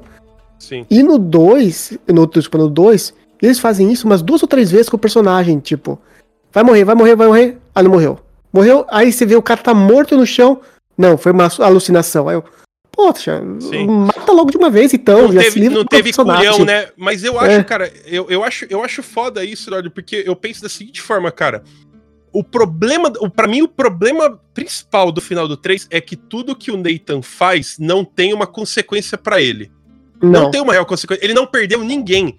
Foi, foram três jogos e ele não perdeu ninguém. A hora que, que, o, que aparentemente o Sully morre em, em, em Ira dos Pilares, eu entrei em choque. Eu falei assim, meu Deus, cara. E tipo, pra mim era ali. Acabou e essa era a consequência do terceiro. E tava ótimo daquele jeito, pra mim tava Lógico, ótimo. porque a Helena fala, ele iria até o inferno por você, mas não peça pra ele lá. Então faria todo sentido o Sully ter morrido, por mais que, mano, doeria demais. Só que eles não tiveram essa coragem, entendeu? Então ficou meio su- subjetivo, porque assim, o Nathan faz toda a palha... tipo assim, toda a cagada que ele faz atrás do tesouro e ele nunca tem consequência de nada. Qual que é a consequência do final? Ele termina com a Helena de novo, tá tudo bem entre ele e o Sully, vamos pra próxima, entendeu? E pra mim, esse é o problema do 3, assim. Não, isso foi uma coisa que me magoou muito, foi realmente isso, porque eu falei, porque o Sully ele chega a morrer, ou parece que vai morrer no no meio do jogo, aí ele não morre. Sim. Depois eles re- repetem a mesma piadinha, mesma piada entre aspas, né, porque não é uma piada, mas a mesma história no final do jogo. Eu falei, poxa, mata então uma vez, se livra do personagem, todo mundo ama o Sully, mas se livra dele, pra dar continuidade pra história, justamente o que você falou, pra ter aquela pegada de pesar do, do Nathan, falar, olha, realmente tudo que eu fiz levou à morte e agora fico, ou termino o que eu terminei, comecei, né, ou então eu paro por aqui, tipo, dá uma pegada mais pesada, mas não. Vai lá, é tudo uma Olha, alucinação, tenho nada certeza- aconteceu. Certeza, duas coisas. Uma, os roteiristas cogitaram isso. Eu, eu, eu aposto que al- alguém lá falou assim, e se fizesse isso? Mas, cara, se fizesse isso, o 4 seria um jogo muito diferente do que ele acabou sendo e pra o 4 é assim o melhor da franquia, não tenho o que falar. Mas se eles acabassem optando por matar a Helena, ou por tirar de, de, de jogo, cara, ia ser uma uma perda, sabe, pro jogo. Ah, não, a Porque Helena, eu até. O que acontece é que se tivesse perdido a Helena no 2, já a história ia ser completamente diferente. Ponto, já começa a ser. Mas foi, foi uma vez que eles fizeram. Aí quando eles chegam no 3, eles fazem de novo a mesma coisa, duas, três Sim. vezes. Então por isso que tipo, me incomodou, tipo assim, foi a re- repetição de uma coisa que eles fizeram no 2, que parece que foi assim, ah, estamos sem criatividade, o que vamos fazer? Ah, vamos fingir que alguém vai morrer e não vai morrer. Pronto. Sim, É aquela receita, deu certo, vamos fazer de novo. Mas É, eu certo demais. com certeza. Eu acho que seria muito mais prudente, por exemplo, eu. Por, por mais que a gente já comentou aqui, o Sully é um personagem maravilhoso, mas traria um peso pra história que assim você você pararia no final e falar assim: caralho, o que esperar de Uncharted 4, né? Você tá tirando o pai do cara dele, praticamente, né? E, e, e, tudo caminhava para isso. A hora que ele toma o tiro, eu fiquei muito puto. Cara, eu falei, vou correr atrás desse filho da puta, desse Talbot, vou arrebentar ele Sim, no soco. Sim, mesma coisa também. Vou correr agora. Não, como é que ele pode ter matado o Sully? Não pode fazer exatamente, isso. Exatamente, exatamente. Só que assim, eu entenderia. Eu entenderia. Eu terminaria o jogo em prantos, mas eu entenderia. É, e se vocês lembram da parte do, do Sully, a gente não sabe direito o que acontece com ele. Aí o Nathan fica abalado, tipo, muito, muito, muito mal. E qual é a, a, a solução dele? Ele acaba deitando no colo da Helena, uma cena mó, tipo, casal meio que voltando. É, é, é, o começo do casal voltando. É aí depois que ele vai, ele acaba tentando chegar no, no, no Sully, onde a, a gente descobre que o Sully não tava onde ele vai procurar, ele só ficou preso lá de todo. Ele acaba caindo no, no, no, truque do inimigo, no velho truque do inimigo. E aí a gente passa pela toda, toda a cena, que é a parte mais difícil do jogo, pra mim, toda essa parte do navio, o navio é, O salão, depois, o salão de festa do navio é. Cara, é. É, é, é impossível, cara. cara. É impossível. Eu morri muitas vezes nessa parte, na parte Muito. do salão. Nossa, morri, morri, morri. É, era, era chato, porque aí você fugia para um lado, mas do outro lado aparecia o cara com uma escopeta, você fugia pro outro, tinha o cara atacando granada lá de cima, se não era um sniper, você... Eu morri muitas vezes. Uhum. A parte foi real, muito difícil mesmo. Toda essa parte do... Porque a gente tem duas partes, né? Tem o um navio bonitão, um navio a, a 100 por hora, e a gente tem navios destruídos depois, né? Troços ambas as partes são assim. Eu, eu, eu, na minha opinião, é a parte real mais difícil do jogo como um todo. Só essa parte, é, como logo depois disso, aí se encontra com Sully, aí se separa da Helena, ele vai meio que sozinho no rumo dele. E é aí que aparece para mim a parte mais genial do jogo. É em longe. Já adianta agora que essa é minha parte, que é quando ele tá no deserto. A gente vê ele cair no deserto, que aí, aí a MacGyver nem MacGyver conseguiria fazer aquela descida no deserto como Foda, ele fez. né, cara? Mas ele acaba caindo. Não, é, é, é mas eu acho linda essa parte. É Maravilhoso. É, real, é a minha é parte favorita, ele pendurado para aquela cena dele pendurado no, na rabeta do avião. É, cara, é incrível. É, você fala, puta que pariu, cara. Por mais que perca um pouco o peso, porque eles introduziram uma mecânica no jogo que é você bater no, naquele bruto, naquele cara maior, se você tivesse colocado, não tivesse colocado nenhum deles no jogo, tivesse colocado só nessa parte do avião, ia ser muito mais foda, né? Porque, porra, eu vou ter que bater num cara desse tamanho, sabe? E aí, e, e entra. Meu, mas a hora que você fica esticado. E é foda, cara, porque a câmera dá aquele flash branco e aí mostra a areia. Você fala, caralho! Sim, sim. E é foda é, a areia. É foda a areia fica bonita no videogame. Porra, o pessoal de campo da Naughty Dog foi até deserto para estudar mecânica. Não, mas como... essa galera, essa galera é foda, tipo, em Muito. todo contexto, tipo, em, e se a gente for falar da Naughty Dog, não especificamente de Uncharted, mas a gente vai falar da Naughty Dog em contexto de landscaping, que é tipo olhar essa parte de, de ambientação dos videogames, a gente pode citar vários, vários. É, assim. cara, dentro do próprio Uncharted, cara, a, eles, eu, eu costumo brincar que eles são mestres em mostrar cidades à distância. Cara, você tá. Onde você vai, assim, no, no 4 em Madagascar, no 2, no, no, no, no 3, cara, você olha no horizonte, a cidade é muito bonita, cara. Tudo é bonito. E é dinâmico, né? Muito, é, então, eu penso, querendo ou não, eu acabo pensando muito em The Last of Us, tanto no primeiro quanto no segundo, que até, tipo, a gente tá revivendo muito porque o Golds tá jogando, então você uhum. vê, tipo, landscaping ali, tipo, cara, acho que ontem ou anteontem, alguma parte que o, que o Golds estava jogando, que eu, eu, eu, eu lembro dele falando, tipo, caralho, olha que cenário bonito, porque você vê, tipo, um espaço aberto super desenhado, sabe? Então, assim, tipo, os caras sabem muito o que estão fazendo. Sim. Com certeza. Sabe? E, e, assim, não só sabe, como eles vão cada vez mais melhorando. Eu, eu, eu pelo menos sinto nos três Uncharted. Agora, vai, é, essa cena do deserto, porque assim, logo depois que o Nathan. A gente, uma que a gente já está ainda no desespero. Que todo mundo sabe, deserto também é um problema. Se você tá sozinho no meio do deserto e a câmera ela às vezes dá uma. Ela vai para trás, ela, ela vai para frente, você consegue ver que não tem nada. E você vai vendo é, que o protagonista vai aos poucos alucinando. E, e, e, dá e desespero. o modo como eles fazem isso é um, Dá, é, cara, é é uma alucinação que foi boa. Que realmente te... Cara, e eles põem, e eles põem a, a, a, pelo menos na versão dublada, a, a Marlow citando terras devastadas do T.S. Eliot, cara. Puta que o pariu. Aquilo é de arrepiar, cara. Que ele fala assim. A hora, a hora que, que, que fala, né? E eu vou te mostrar dor num punhado de pó, cara, que é, que é, que é o poema de Terras Devastadas. Fala, é genial tudo que é colocado. Assim, cara, é, é muito foda. A alucinação é muito absurda, cara. A, a parte inteira, assim, de, de, desse desenvolvimento até ele chegar na cidade abandonada, né? Que é onde o avião tava indo levar suprimento para as tropas, né? O pessoal fala, ah, estavam lá no meio do nada. Sim, estavam, mas aí você usa um pouquinho de suspensão de descrença e fala assim, tá bom, vai, ele andou pra caralho e chegou ali. É, não, porque o jogo tenta, o jogo realmente faz a gente... Você passa dando a ismo, e você começa a se questionar, tipo, por que que ele tá fazendo isso? Cara, o que que vai acontecer? Como ele vai ser salvo? E aí a gente vê ele alucinando, ele saindo, ele voltando, e quando a cena, a, a câmera dá aquele, é como se ele tivesse andado por dias. Não fala o tempo que ele passou andando no deserto, Sim. mas você entende que ele tá, passou, tipo, cara, uns três dias lá, com sede, com fome, no sol, alucinando, sem ninguém, e aí ele consegue achar a cidade, Deus tocou e falou, filho, não é tua hora. E aí uhum. ele consegue achar, tipo, a cidade, e aí a gente vê uma, uma, uma outro, outra habilidade, aí um pouco de tiroteio em cima de cavalo, aí tá cheio de gente lá, volta. A introdução de mais um personagem, né? Que é o Salim.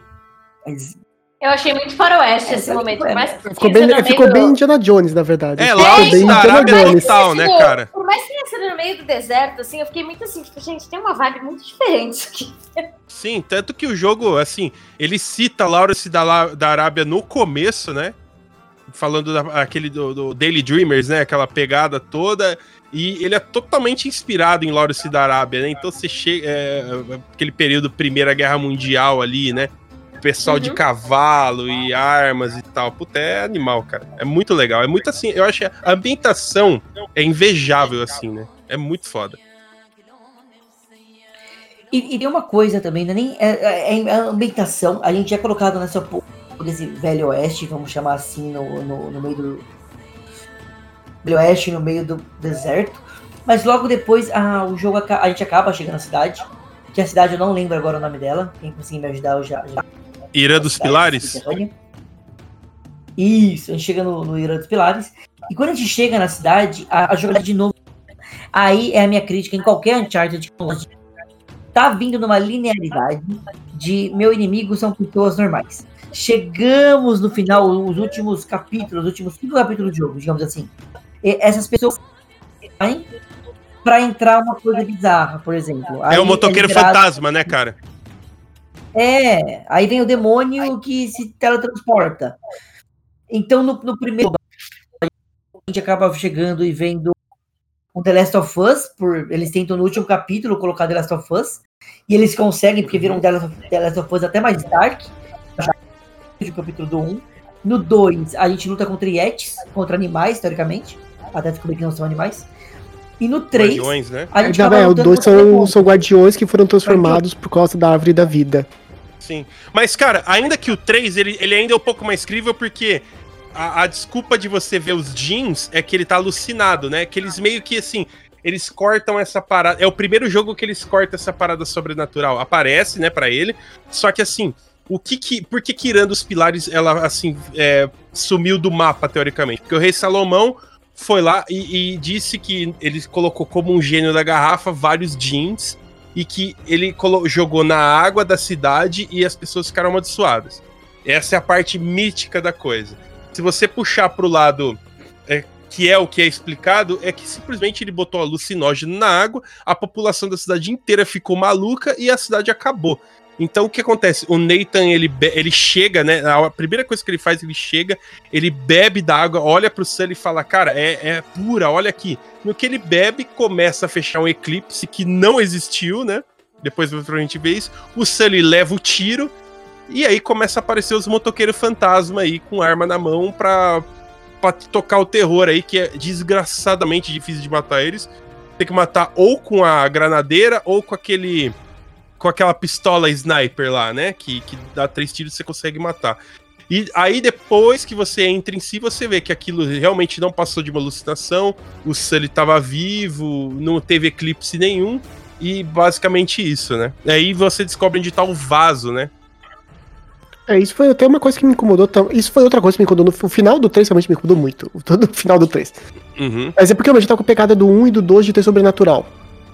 Aí eu tava esperando, não, então agora chegar sobrenaturais, ter esses jeans, por isso que eles são tão difíceis de matar. Aí você descobre que na verdade era tudo, tudo, tudo no final é alucinação. Sim. A morte do Sully foi alucinação, os jeans é alucinação, o eclipse é alucinação.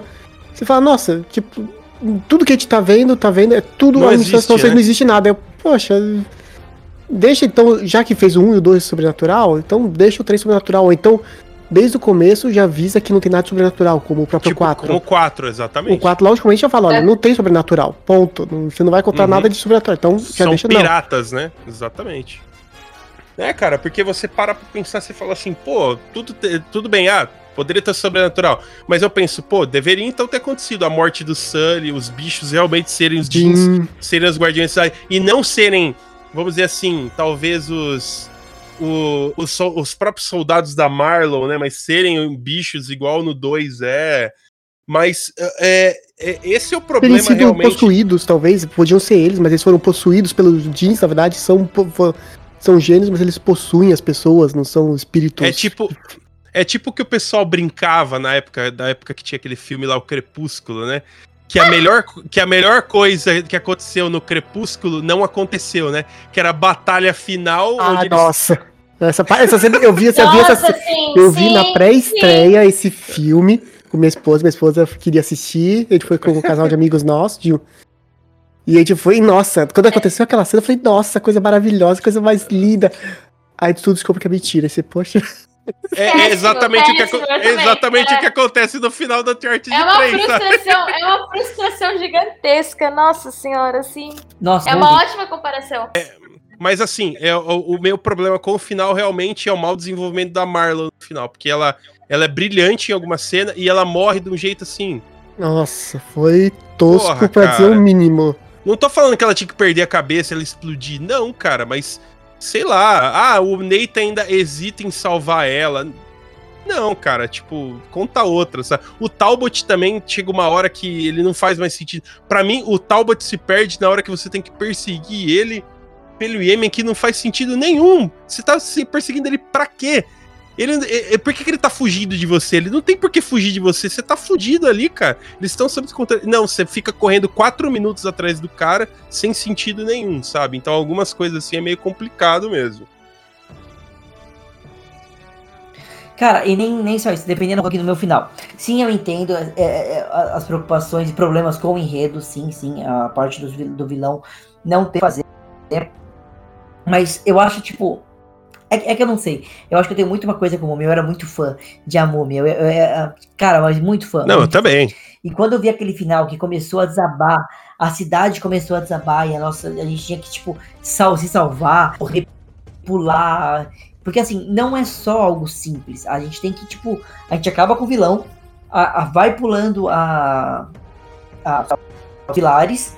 E depois a gente tem que voltar tudo da cidade. Eu acho essa parte muito legal. Como eu falei, eu gosto muito daquela parte. Corre, pula, corre, pula, baixa, corre, pula, corre, Sim. baixa, baixa, pula, pula, um tiro. Abaixa, pula. Então, tipo, eu gosto muito. E o final, tipo, é, é isso que eu quero de Uncharted, sabe? Eu nem Uhum. ligava aqui da história. Eu ligava, tipo, Sabe essa parte tudo bem tipo, legal, mas que, cara, nem, são cinco minutos que nem o Alan que eu vou ter falou. que fazer isso. Sem focar em nada.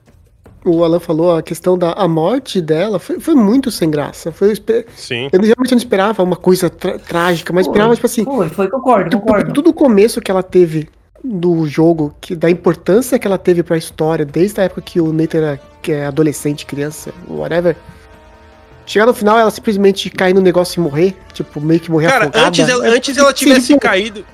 Antes ela tivesse se afundado junto com o vaso que ela tanto queria. Pelo menos seria uma coisa metafórica, tipo, você afundou, você afundou na loucura de uma parada que você procurava. Mas não, cara, é tipo, pega uma areia movediça ali aleatória que não apareceu em nenhum momento antes, afunda e leva o anel junto. O anel do Drake leva junto, vai embora Sim. o anel do Drake. sabe? Não, foi bem. Foi bem anticlimático. A própria luta também do, do capanga dela também foi bem anticlimática. Até Sim. você chegar nele foi legal. Quando você Sim. chega nele, Tipo, podia ser ele, como podia ser qualquer outro capanga que tava ali perdido, ia dar na mesma, não ia fazer diferença pra, pra história. Sim. É, assim, eu fico bem, bem. Vamos usar a palavra brochado, bem brochado, quando aí começa a aparecer essas. As figuras, agora as figuras extraterrestres, sei lá, são os, os, bichos nada a ver com a história, que não são humanos. Os, os gênios, o, os gênios. O demonião aí. Os gênios, os jeans. Ainda tudo bem que era porque ele tava, tinha, tinha bebido da aguinha que não podia, mas. Mesmo Água assim, que passarinho não bebe. Tem uma né? explicação, todos têm uma explicação. É, to, to, todos têm uma explicação. Se a gente for parar pra ver, todos estão explicados. Até o zumbi, até o, os Yetis. Mas o meu ponto é assim: não precisa, cara. O, do, o 4 não tem nada disso. E é maravilhoso. E é incrível. É incrível. Não. Tipo, se um não tivesse e o dois não tivesse, a minha jogabilidade eu acho que ia ser a mesma. Talvez falaria até melhor que eu ia ter que falar mal desse ponto. Mas o que me incrível específico Sei que tem que falar o 2. O 2 eu tive, vai. Não consegui. Eu, eu vi. Eu assisti. Ah, vai mal, tá É, o Então, como, como eu assisti, não, não teve o mesmo impacto, com certeza.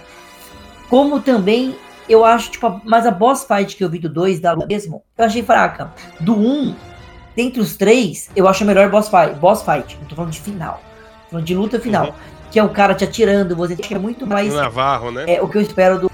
do exato, que eu, eu, acho muito mais. Que é o que, que eu espero do, do, Nathan Drake, sabe? É uma, essa adrenalina que eu quero. O 3 também muito bem, por mais que o 1 tiro, se esconde, blá blá, tem mais cabimento. O 3 é também na porrada, mas o cara tá super fortão também, não é a mesma coisa. Agora, quando a gente tá falando do encerramento, cara, eu acho demais ele fugindo, a cidade sendo então é isso que eu falo que eu gosto muito é, do 3. Por mais que eu acho que todos os jogos têm seus momentos que são realmente é, incríveis, como por exemplo aqui no 2, é, o deserto no 3, o 1 como por si só, porque foi algo revolucionário quando veio. Sim. Tomb Raider como se fosse o Tomb Raider da época. é o Dude, eles, eles chamavam né, de Dude Raider, né? Dude Raider, sim. Dude Raider. Pra quem ouviu no podcast, então, você já ouviu essa, não brincadeira dessa parte. É, eu, eu, pra mim, quando eu nunca joguei o Nathan Drake no começo, eu comecei a jogar depois. Até acho que foi o Goto que falou pra eu jogar, joga, joga, joga tudo mais. Eu fui jogar. Mas é porque eu olhava aquilo e falei, nossa, é a Lara Croft versão homem.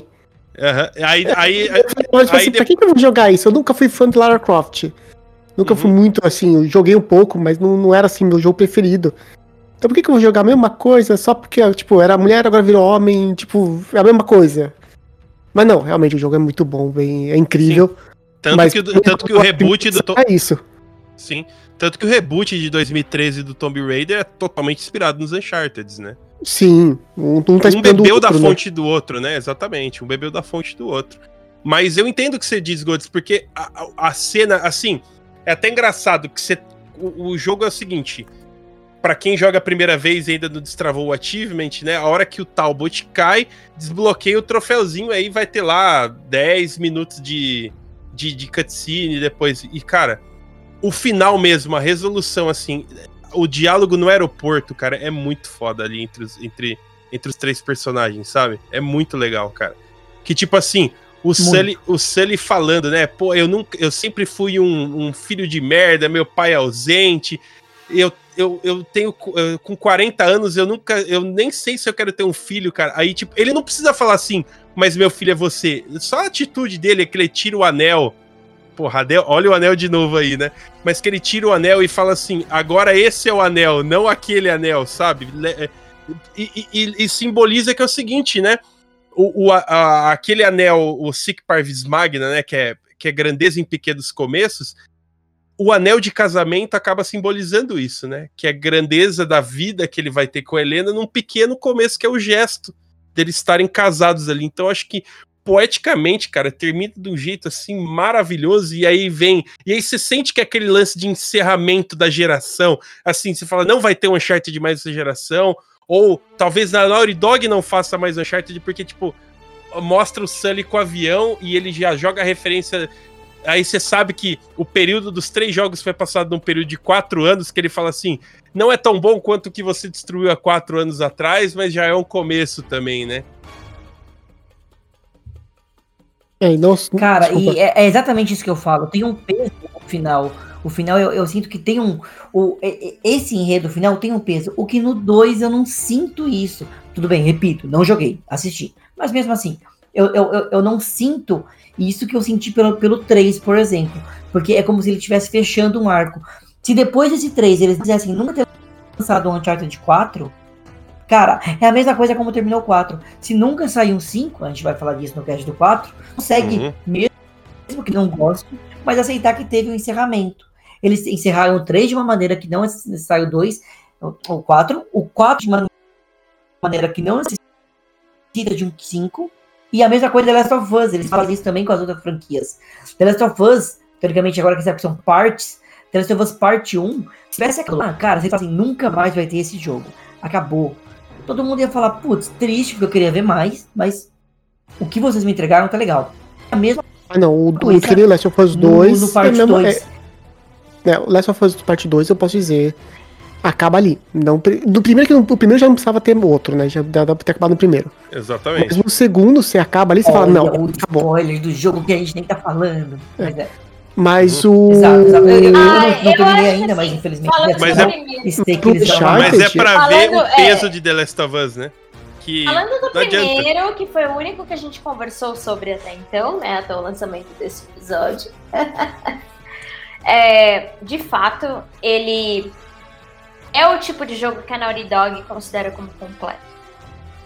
Eles completam num contexto só. Você não precisaria ter um, uma, uma sequel. É um jogo fechado. Só que aí, tipo, vem todo aquele contexto capitalista de, porra, deu uma grana do caralho, a galera tá esperando para entender o que aconteceu com a história principal ali. Para quem não ouviu, ouça, porque a gente tem debates super legais nesse, nesse episódio, tá? É. Pra caralho. Pera, é, só, só pra te complementar, já devolvo, já devolvo pra você, mas só pra te complementar até, eu acho que o que, que eles fazem? Eu, o que, que eu vejo a Naughty Dogs fazendo? Eles lançam. Eles já, tem, eles já sabem que vai ter continuação ou não. Eles já sabem, eles podem não ter o roteiro completo. Mas eles têm.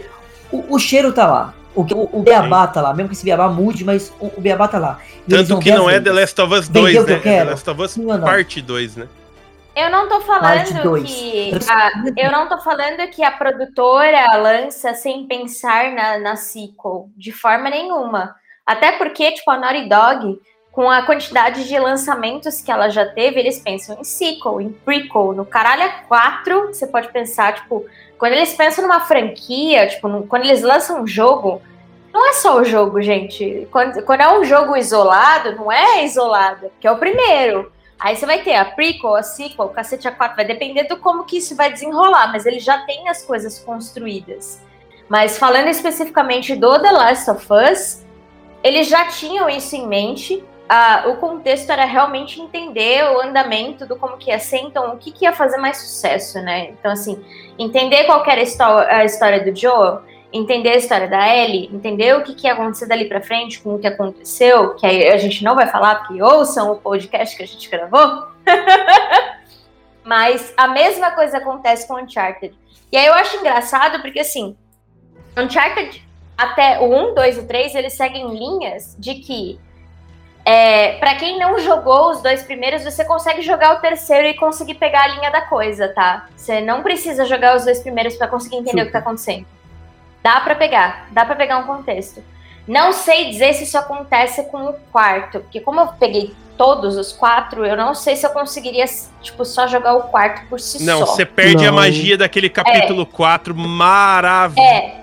Que é fanservice na tua cara. Exato. Até tal hora você perde 90% da experiência, na moral, cara. Porque se você não jogar. quarto, é, porque eu sinto que o quarto foi uma questão específica, mas os três primeiros Sim. Se você jogar o terceiro, que é o que a gente tá falando aqui agora, você consegue jogar ele sem pegar o contexto dos dois primeiros, você consegue pegar o bonde. O bonde sim. andando, sim, de boas. Você consegue entender é... que eles tinham um relacionamento, o Nathan com a Helena, você sabe que tem um relacionamento, o relacionamento acabou. Você já conhece, né, justamente nesse, nesse capítulo, a história do Nathan e do Sully. Então realmente dá pra começar ali tranquilamente. É tipo The Witcher, eu né, não cara? sei- Eu não sei dizer. The Witcher ninguém se jogou um Foi só um feeling meu. É. Não mesmo. eu não sei dizer se é um feeling só meu, e aí vocês complementam pra mim, tá?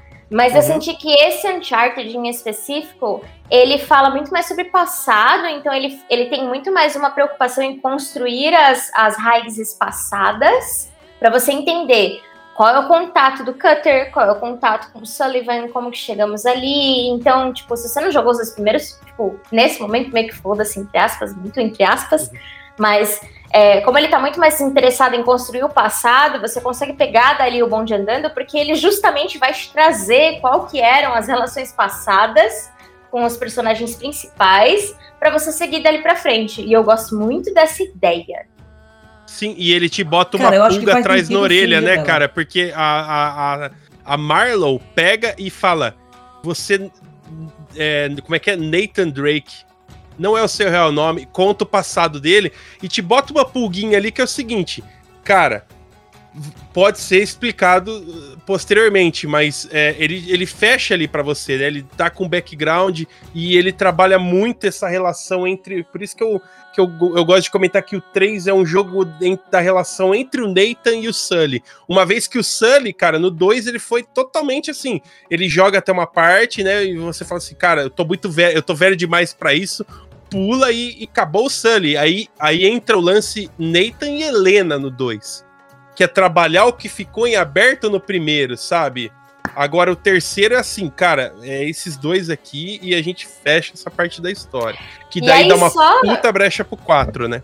E aí, só trazendo um contexto muito específico, porque o, o ano que o Uncharted 3 foi lançado foi o ano de fechamento do Assassin's Creed. Eu tinha muita gente esperando que aquele ia ser o último Uncharted. Que aquilo ia ser o fechamento da coisa. Ninguém esperava Uhum. um 4. Sim. Tanto que quando foi anunciado na E3, todo mundo entrou em epifania, né? É, mas era, o contexto era aquele, é tipo, cara, esse é o, é o, o, o jogo de fechamento da, da franquia, que nem o próprio Assassin's Creed. Tá ali. Na hora E ela tá entrando eles em vão fazer a fechamento das mesma coisa coisas. com. Eu acho que fazer a mesma coisa. Ela com 4 por 5. Acho que é questão de tempo deles falarem no 5. Mas eles vão deixar. Isso eu gosto da franquia. Eles não são como o Assassin's Creed. O Nathan Drake daria pra fazer 68 mil jogos com 395 mil histórias diferentes. Como Assassin's Creed. Sa- Saía um por ano. E aí a galera começou a fazer o quê? Parar de comprar. Uma porque é caro o jogo. Duas porque falavam, Uhum. ah, legal. isso foi coisa. Ah, e, e outra, chegou um momento da franquia do, do Assassin's Creed que eles deixaram de lado a história. Não tem mais história.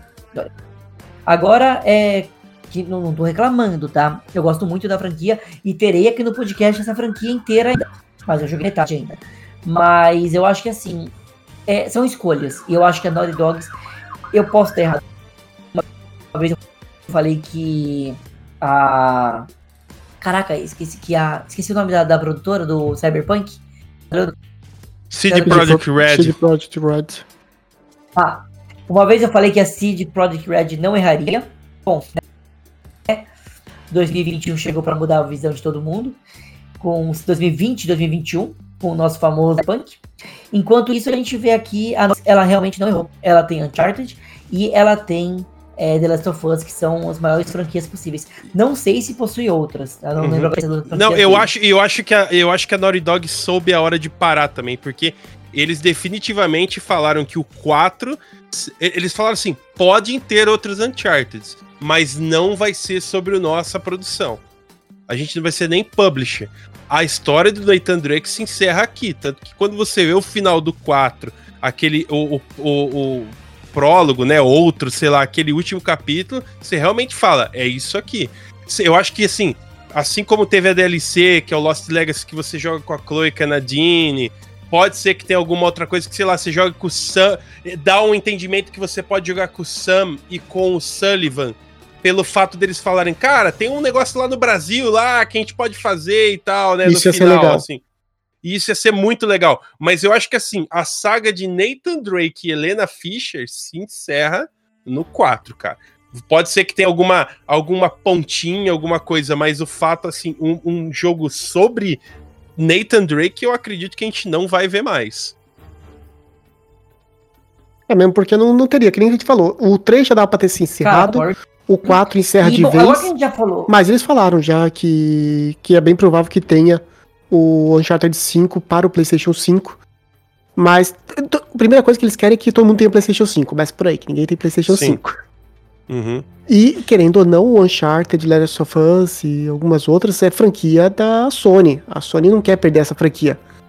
Ela vai Sim. querer que- ela vai querer sugar o sangue faz por venda. espremer o máximo possível pra ter um Uncharted, um outro Last of Us ou uma coisa pra garantir a dominância nos consoles. Não adianta só ter a franquia se não tem qualidade. Muitos esperam pela qualidade. Então lançar um pouco mais do mesmo de outro sim, eles, eles não vão deixar morrer 100%, mas eles podem voltar com algo inédito e uma história muito boa. Porque eles já sabem que, que nem as duas franquias Sim. que eu tô falando Não, cara, e tanto, que, e tanto agora que assim, explodindo. esse peso Fala- que a Sony aí. traz em cima, essa, porque a a Sony, assim, ela é. Desculpa o termo, mas ela é uma desgraçada, assim. Ela, ela é ferrenha, cara, com algumas coisas. Coisa que, por exemplo, eu acho que a Microsoft é muito mão mole e não lança, não tem tantos exclusivos bons quanto a Sony, porque a Sony, que nem. Não sei se vocês assistiram aquele documentário Raising, Raising Kratos lá, que a, que a Não, Sony. vi- Cara, a Sony vira Ouvi pra falar Santa só. Mônica e fala assim: a gente quer um quarto jogo. Só que vocês têm que mudar tudo e fazer do jeito que a gente quer, senão a gente vai fechar a Santa Mônica Studios. E é uma hora e meia de dedo no cu e gritaria dos caras falando o que, que a gente vai fazer com o Kratos, cara. E aí é o desenvolvimento do God of War 4, cara. Então, aí eu acho que a Sony pressiona os caras e fala assim: vai fazer, vai fazer. E acontece que acaba acontecendo. Tem exclusivos memoráveis, cara. Que, pô, você olha, cê olha de exclusivo, porra, vai ano. merda. Uncharted, Last of Us, God of War, um dos meus jogos favoritos da vida também, que é o Horizon Zero Dawn, cara, que é incrível, sabe? Então, pô, você fala assim, cara, os caras sabem como, Cara, como mas é, é o que eu falo. produzir.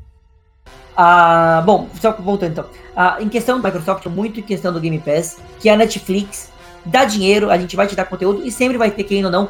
Cara, não tem como, são, são muitos jogos, vai ter tipo uns dois que você vai gostar lá e bora no mês. Ah, a Sony ela ataca muito na mesmo. questão dos exclusivos, cara, não tem como bater os exclusivos da Sony. É o Homem-Aranha, Só é God te of cortando War, um é pouquinho. Last of Us. Não, não dá, cara, não dá. É A Uncharted, Microsoft agora é vai entrar nessa briga porque ela comprou a trabalham Bethesda, né? A. Bethesda, com certeza. E vai ela já, lançar Skyrim até. ela já falou que os exclu a Bethesda vão ser exclusivos Exatamente. da Microsoft. Sim, sim. Tirando que É, já tá ver até- anunciado. Ok, isso aqui tá Exatamente. anunciado, vai ser não, mas. Exato. É, provavelmente vai ser que nem o Final Fantasy VII, é exclusivo temporário. Um, dois anos exclusivo e depois libera pra outras plataformas. eu Imagino. Mas, mas, mas eu acho assim, cara, eu acho que é. Eu acho que o Mas lance da uma Microsoft coisa, é o a seguinte, minha opinião. Microsoft, A Microsoft, enquanto ela tentar ser a Sony, ela sempre vai ser a segunda. Ela não precisa ter uma parte de exclusivo foda. Porque é o seguinte, a Microsoft tem servidor foda pra produzir o melhor tipo de conteúdo via stream o cara 4. Porra, é a Microsoft, caralho. Então, cara, você pega a Microsoft, é, se eles falarem assim, agora a gente vai investir no Game Pass e fazer todas essas paradas como é, é, videogame como serviço, porque eles têm o melhor hardware e o melhor serviço. A Sony tem os melhores exclusivos. Se cada um se pôr ali do seu lugar, o negócio fica muito foda, sabe? Só que lógico, né? Tem que dar uma cutucada ali, porque concorrência é bom pra caralho, porque os caras acabam Mas lançando então, alguma coisa o- boa. até complementando, até complementando um pouco isso aí, ah, eles têm os exclusivos, sim, verdade, 100%. Porém, contudo, entretanto, tem que lembrar que quando a, a, a, a, Microsoft ela trabalha muito também na questão de tem o PC. Então Uhum. vai ter também pro PC. E só pra finalizar essa parte, o, e a Nintendo é a Sim. Nintendo, cara. Ela sempre vai trabalhar pra ser a segunda, e a segunda que às vezes volta, às vezes, pro, pro primeiro. Então fica muito É, nessa. E é assim que as a, a gente tem o lance do Wii, né, cara? Que... o Wii é o seguinte: o Wii não queria ser o primeiro videogame da geração, ele queria ser o segundo videogame. Aí todo mundo que tinha PlayStation ou Xbox comprava e foi o, o campeão. Então, Exato. É por isso que eu acho que ainda vai ter uma troca e eles voltam com Uncharted, com uma nova. Eles servem com God of War, tudo é possível agora. Uhum. Eles, é, é- é- eles estão deixando certinhos é, qual que são os prioritários de cada um. Prioritário de ação, prioritário de aventura. Eles Eu, acho que eles têm que fazer. Que eles Mas fizeram com voltando o aqui 3, pro, desculpa. pro só- nosso. É, não, eu ia voltar justamente pro Uncharted 3, desculpa. Eu ia comentar que eu acho que eles têm que fazer justamente do. Se fizerem um 5, né? Só pra encerrar o assunto, é só fazer que nem fizeram no 3. termina ali. E dá aquela brechinha, aquele pontinho sem nó. De esperança, né? De esperança, olha, talvez saia. Aí saiu 4. Então acho que fica nisso. Acho que esse, isso sim, no final do 3 eles acertaram bem. Esse finalzinho, essa última cena ficou incrível. E eles deram aquela pontinha pra dizer: olha, talvez saiu 4. E saiu. Uhum. E, e até um. Até voltando até também pra falar mais do 3, eu queria ver com vocês uma coisa que a gente, duas coisas que a gente não falou ainda, antes da gente ir pra parte final. Uma que é a soundtrack desse jogo. Eu amo a soundtrack Maravilhoso. Jogo, em qualquer jogo. Cara, é. Não tenho o que falar. É, é, é, sempre uma pegada que eles realmente deixam aquela pegada de adrenalina que vai. Pegada de mistério. Então, não tenho o que falar. Toda a soundtrack desse jogo é uma soundtrack que você pode ouvir. O tema do Nathan Drake é um tema clássico. Que é maravilhoso o tempo inteiro. Outra vai ver com vocês é quais puzzles vocês se lembram desse jogo. Porque como um bom Uncharted, tem que ter puzzle. Eu não consigo lembrar de. Por que parece que não consigo lembrar de nenhum puzzle que tenha me marcado neste jogo. Cara, um puzzle que me marcou desse jogo que eu fiquei puto é, é o da do cara com a lança, saca? Na, no Iêmen já, sim, acho. lembro. Sim, sim. Puta, cara, aquilo lá foi uma desgraça para montar. E um puzzle que eu acho legal é antes de você entrar nessa câmera, que os três têm que pôr a mão dentro da parada, e o, e o Sully. E é só porque o Sully fala assim: Olha, eu não vou perder esse braço, hein? Eu uso bastante ele, hein? Ele tá com o braço direito enfiado lá, sabe, cara? É... Mas é, é, interessante que você falando dos puzzles. Eu lembro desse puzzle, você lembra eu tive de dificuldade com ele, com esse daí. Mas eu lembro, por exemplo, do, do, do puzzle, por exemplo, no 2, aquelas negócios de ficar girando, de poder sair, passar. É, lá falta. Quando vocês estão pra, tá pra entrar na cidade proibida, Sim. um pouco antes que aparecem vários Yetis atacando, uhum. aquele puzzle, por exemplo, ele marcou que você tinha que ficar girando as rodas gigantes para poder marcar exatamente igual ao símbolo. No 1 também teve alguns puzzles, agora me fugiu, mas também teve puzzles. Mas no 3 eu joguei assim, nenhum puzzle me marcou. Eu, eu não sei se porque eu passei deles fácil, eu não tive nenhuma dificuldade em nenhum deles, ou simplesmente realmente não foi que nem nos outros que foram puzzles difíceis. Não, aqui então, não tem tão marcantes, mas tem alguns legais. Você tem que ficar tirando os caras dos espelhos pro espelho virando e batendo no local certo. Tem aquele das rodas das engrenagens, que são as rodas das engrenagens que você tem que colocar para ir rodando também é, de maneira correta. Tem aquele que se pisa, tem que andar pelo chão. Nossa, se você pisa eu errado, tanto sobe desse, lança e ele é tão ridículo. é, ele, ele, ele, é teoricamente médio no começo, tem que ir andando para terminar o caminho. Então, Esse eu, eu acho que realmente França, né? puzzles falando. Isso, é esse mesmo. Não, não tem puzzles muito na cidade depois. Tem um que se eu não. É, é o, o, mais chato que eu demorei é o da Luizinha, que você tem que, tipo, fazer uma, uma tocha, sabe? E essa tocha você tem que levar para o local certo. Não sei se vocês se lembram. Sim, sim, sim. Esse é, é um pouco. É, é, é um pouco mais. Nenhum desses são, tipo, megas memoráveis, como a gente tem no 4, ou até como a gente tem no 1. Mas é que tem. O, e os mais chatos para mim eram aqueles no começo, que tinha que ficar virando o. O soldadinho, soldados, sabe? Né? Os soldados lá no Chateau da França, virando. né? Não é o pior, mas é chato. Esse daí, esse daí eu fui meio que na só porque. Chateau, né? Esse, chato, é chato do. Assim. Esse daí até que foi tranquilo pra mim, porque eu acho que eu acertei os dois primeiros. E daí eu só fiquei girando os outros aleatoriamente. E o pior pra mim é esse aqui, ó. Esse, até me marca. Deixa eu ver quem lembra. Ah, esse, sim, esse aqui foi difícil aqui. mesmo. Sim. Esse foi um mosaico. Que foi o que você tinha que ajustar os ícones do, como se fosse um jogo de xadrez. Esse, esse era muito chato, muito chato. Muito difícil. Esse eu demorei pra, pra entender. Mas eu acho que vou chegar nas perguntinhas finais sobre Uncharted 3. Mais alguma coisa que a gente não citou sobre o jogo? A gente falou sobre a jogabilidade? Na verdade, eu queria deixar um comentário, é, voltando bastante no, no jogo, mas né, a cena que me marcou bastante nesse jogo, eu acho que mais do que do final, foi a cena que o Nathan tá quase morrendo, quando ele era criança, que o cara tá com uma arma apontada pra, pra cabeça dele.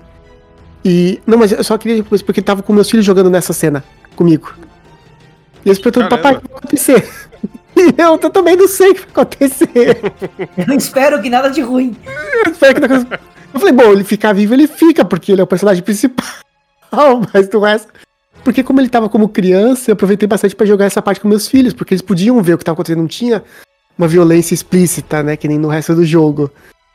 Então, mas eu lembro o que aconteceu. Até a hora que teve. Não tinha uma violência explí- explícita até que colocaram um revólver na cabeça de uma criança. Exato. Não, até ali tava tudo bem. Do nada ele começa a correr de tiro. Eu falei, não, tudo bem, ele tá correndo, ele vai fugir de alguma forma. Aí ele pega o revólver, pô, calma aí, pera aí. Tem algo errado. Algo certo está. Algo errado está certo. E até a Bela, que você falou da jogabilidade, eu acho que a gente não citou muito ela porque não tem tanta troca de jogabilidade do 2 pro 3. Basicamente, eu, eu, eu não me lembro, pessoal, de troca de jogabilidade. É, é, ele só. é, a troca de jogabilidade não, mas adicionaram elemento de luta corpo a corpo, né?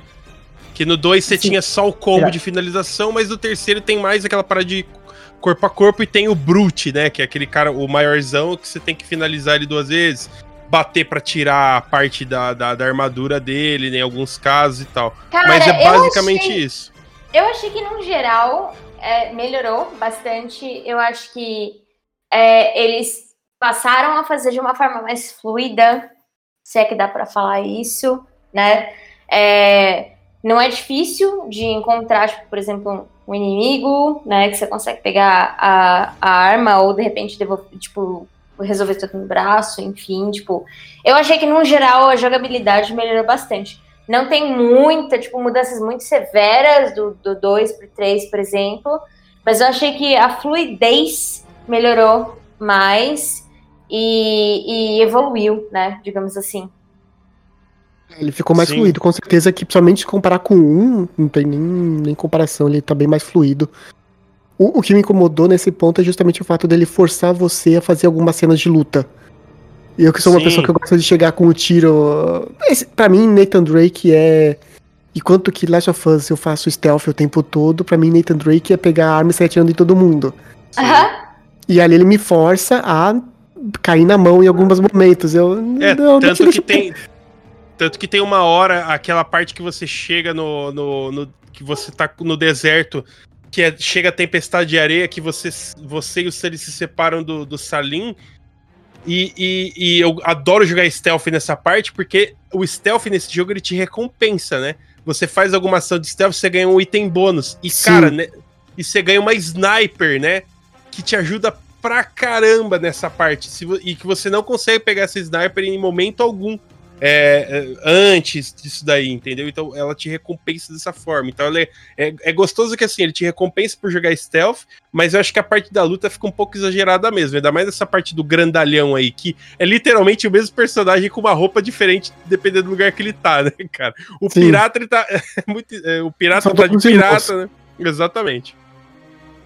É, eu me dá vontade de fazer que nem fez o Indiana Jones na cena lá do, do primeiro filme. Que o cara chega com uma espada gigante, você pega um revólver e dá um tiro e acabou. É isso que eu queria fazer. O cara vem com a mão, pô, calma aí, né? Tem um revólver aqui. Exatamente. um Tanto, revólver. tanto que o, tanto que o Sully até brinca, né? Que ele atira, a hora que ele atira do Talbot fala, nunca trago uma, uma faca para uma briga de arma, né? Não sei o que lá.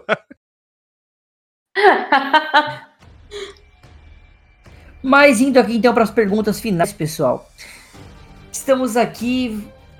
Peraí, deixa eu botar de novo. Mas chegando aqui nas perguntas finais sobre o Uncharted 3, um jogo de 2011 que saiu para PlayStation 3 e PlayStation 4 no, no remaster.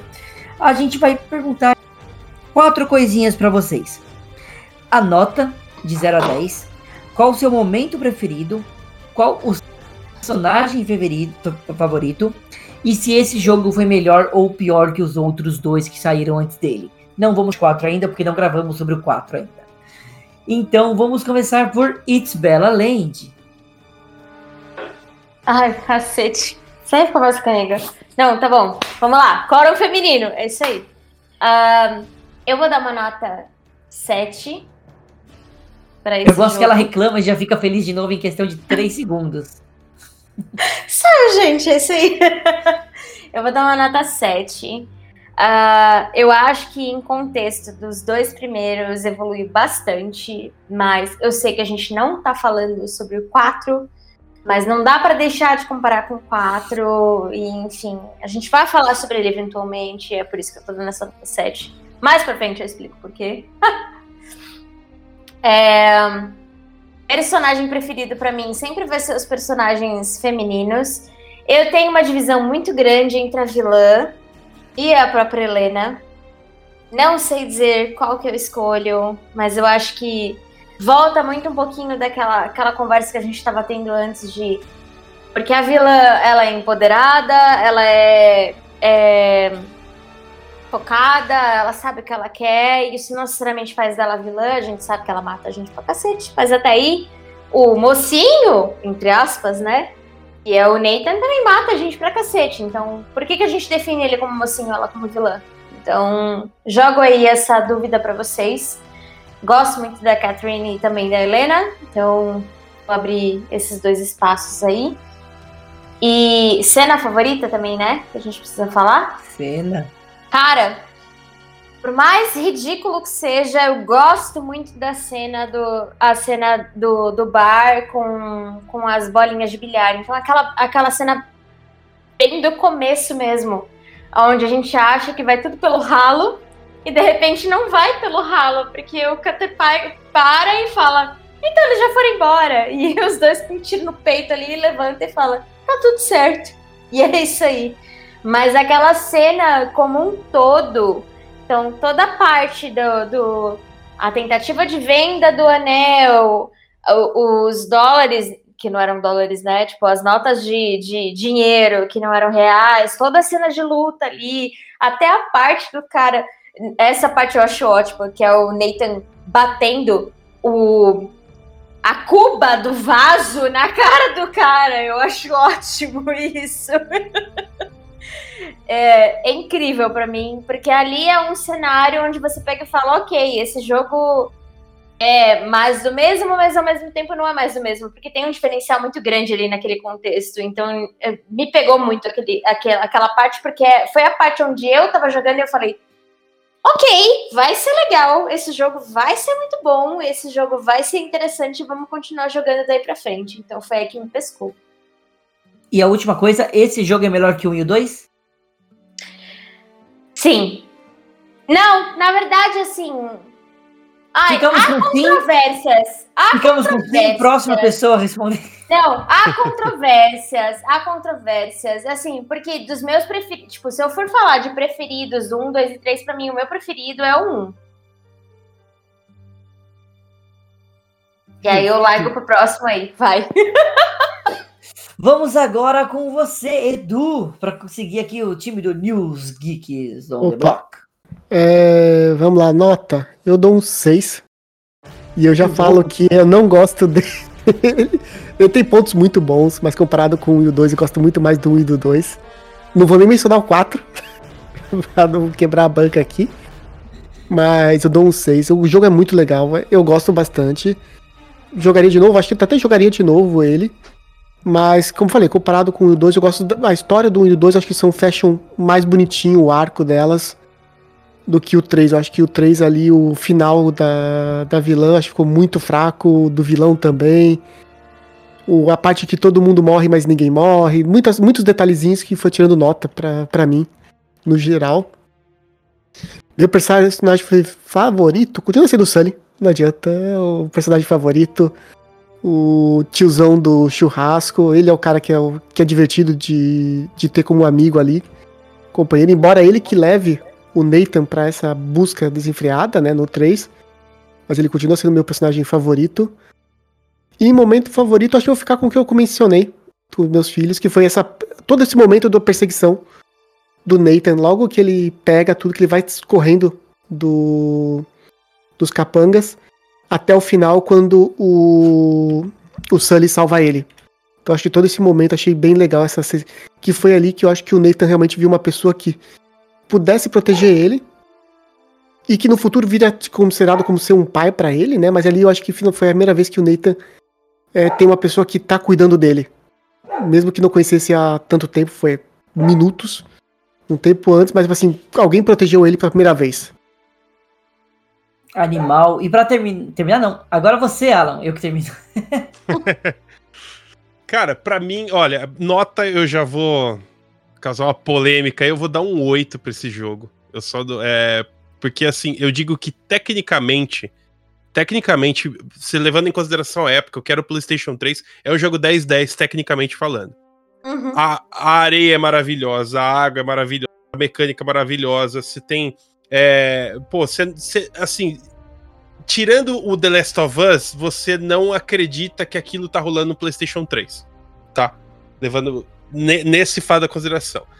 Aí o jogo também, no enredo, é uma nota 5, 6, então tirando a média, eu vou deixar no 8 aí, tá? E, e também porque eu, eu, tenho, eu tenho um, um, sei lá, um carinho muito grande por Uncharted, sabe? Por exemplo, eu falaria que o 2 é um 10, mas aí você vai jogar o 4, o 4 seria o 10 e o 2 ficaria para um 9, sei lá. Mas pensando por esse lado, eu pensaria que é, que é um jogo entre nota 7 e 8. Assim, partes memoráveis, assim, que eu, que eu, que eu acredito no jogo, é, as, as, todas as cenas do deserto, assim, são muito bem scriptadas, muito bem feitas. N não enredamente falando, a, par a parte do navio afundando a, a, hora que você vira de lado e você vê a cúpula do, do hall, da, da sala de, de, de, jogos, assim, do navio, né? Que é onde o, Ram, o, o pirata Ramses lá, ele atira e começa a estourar, cara, aquilo é um set piece maravilhoso. E, assim, eu acredito. É, é, cara, mas é, é um jogo.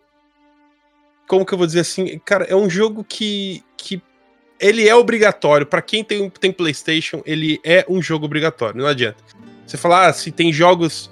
Cara, pega aqui o The Last of Us, pega o. Você tem o Play 4, Play, o Play 5, sei lá, pega o Nathan Drake Collection aqui, joga do 1 ao terceiro aqui, fica à vontade, vai lá. Porque vale muito a pena você gastar essas oito horinhas para jogar uma história tão legal, assim, com personagens tão bacanas. E para mim ele é melhor que o 1, mas não é melhor que o 2. Uhum. Justo. Agora que a, a, minha vez, é, sem falar do 4, eu acho que eu gosto muito do 1, 3 e 2. O 2 para mim é o mais fraco, já falei diversos motivos. Talvez até um pouco pessoal do que realmente. É, quer dizer, tudo é 100% pessoal minha nota, mas até um pouco mais da questão da jogabilidade, porque eu tive um problema no final. Então eu, eu, eu gosto muito desse enredo final do 3. Eu fico com minha parte preferida, sim, é a parte do deserto, é a parte da que ele tá alucinando. Essa parte eu acho realmente. Cara, a construção, desde que ele cai do, do avião, que ele começa a andar, a câmera, tudo que faz. Incrível, incrível, incrível. Essa parte pra mim é 10 barra 10. O jogo para mim é 8,5. É, eu vou dar uma nota. Porque assim, eu gosto bastante. Gosto mesmo, jogaria de novo. Eu não sou fã de jogar jogos repetidos. Acho que não, não é um jogo 10, também não é um jogo 9. 8,5 acho um jogo, uma nota justa. É, pensando que o que o jogo entrega. Como até o, o Alan comentou, a gente tem aqui coisas de tipo. Tá, pode às vezes não ser o melhor storytelling, mas a gente tá vendo agora o passado do, do Nathan, o que não foi apresentado antes. Então a gente tem. Esse, esse é um jogo que compõe toda uma trilogia. Se acabasse aí, a composição estaria feita. Então, por isso também que meu personagem favorito é o Nathan não tem como, a gente tá acompanhando a história inteira do cara, o passado do cara, tudo que ele tá, a, a, como ele fica quando ele encontra a Helena, quando ele fica quando ele acaba perdendo por tem, um tempo Sully, é algo muito muito significativo para mim. E é isso, pessoal, falamos hoje Uncharted 3 The Drake Deception. É esse o nome, né? Drake Deception. A gente até agora no completo. Yeah. Muito bom, falei agora no, no último frame, mas falei. Ah, então a gente tem aqui a decepção do Drake e a minha alegria. Nossa, só. Não, Deception não é decepção. Peraí. É o quê? Agora, agora travei o HD. Uh, deception é, é. Ai, Edu, me ajuda, mas não é decepção, é. Ah, é... Tava aqui no mudo, enganação. Isso! A enganação do Drake, que leva a decepção a dele. Pode ser decepção, mas também é que, enganação, tá vendo, desilusão. God? Pode ser o Mas o, Go, o Gods é um cara, um cara à frente. Ele enganou todo mundo com o título aí, ó. Vocês que estão errados aí nessa porra. é tipo Não, desilusão, verdade, é desilusão, por aí. Então, o tipo... título pra mim é, na verdade vai ser assim a partir de agora. Uncharted 3, a busca pelo anel do Nathan. A busca pelo anel, ponto. Exatamente. Ele vai ficar com o anel do Nathan. Mas é isso. Finalizamos por aqui esse programa. Queria agradecer a todo mundo que ouviu até agora. Agradecer a você, Alan, do Crococast. Agradecer você, Bela, você Opa. do, do News Geeks on the Block. E ouçam o podcast de todo mundo. Acompanhem todo mundo nas redes sociais. Não sigam só o Alan. O Alan também grava com. É, Ce- é Celso? Cés- Esqueci. César. É o, é o, é o César. É o, César César. E com o Ale. Bom, o Ale não podia esquecer, a Ex César eu não conheço ainda. Então, sigam eles também. Também sigam o, o, o Jean Vulgo Pirulito, também do News Geek on the Block. E acompanhem todos nós. Como, como vocês já apresentaram o podcast de vocês, eu vou seguir já para o final, pessoal. Obrigado. Até Valeu, a gente. próxima. Abraço. Falou!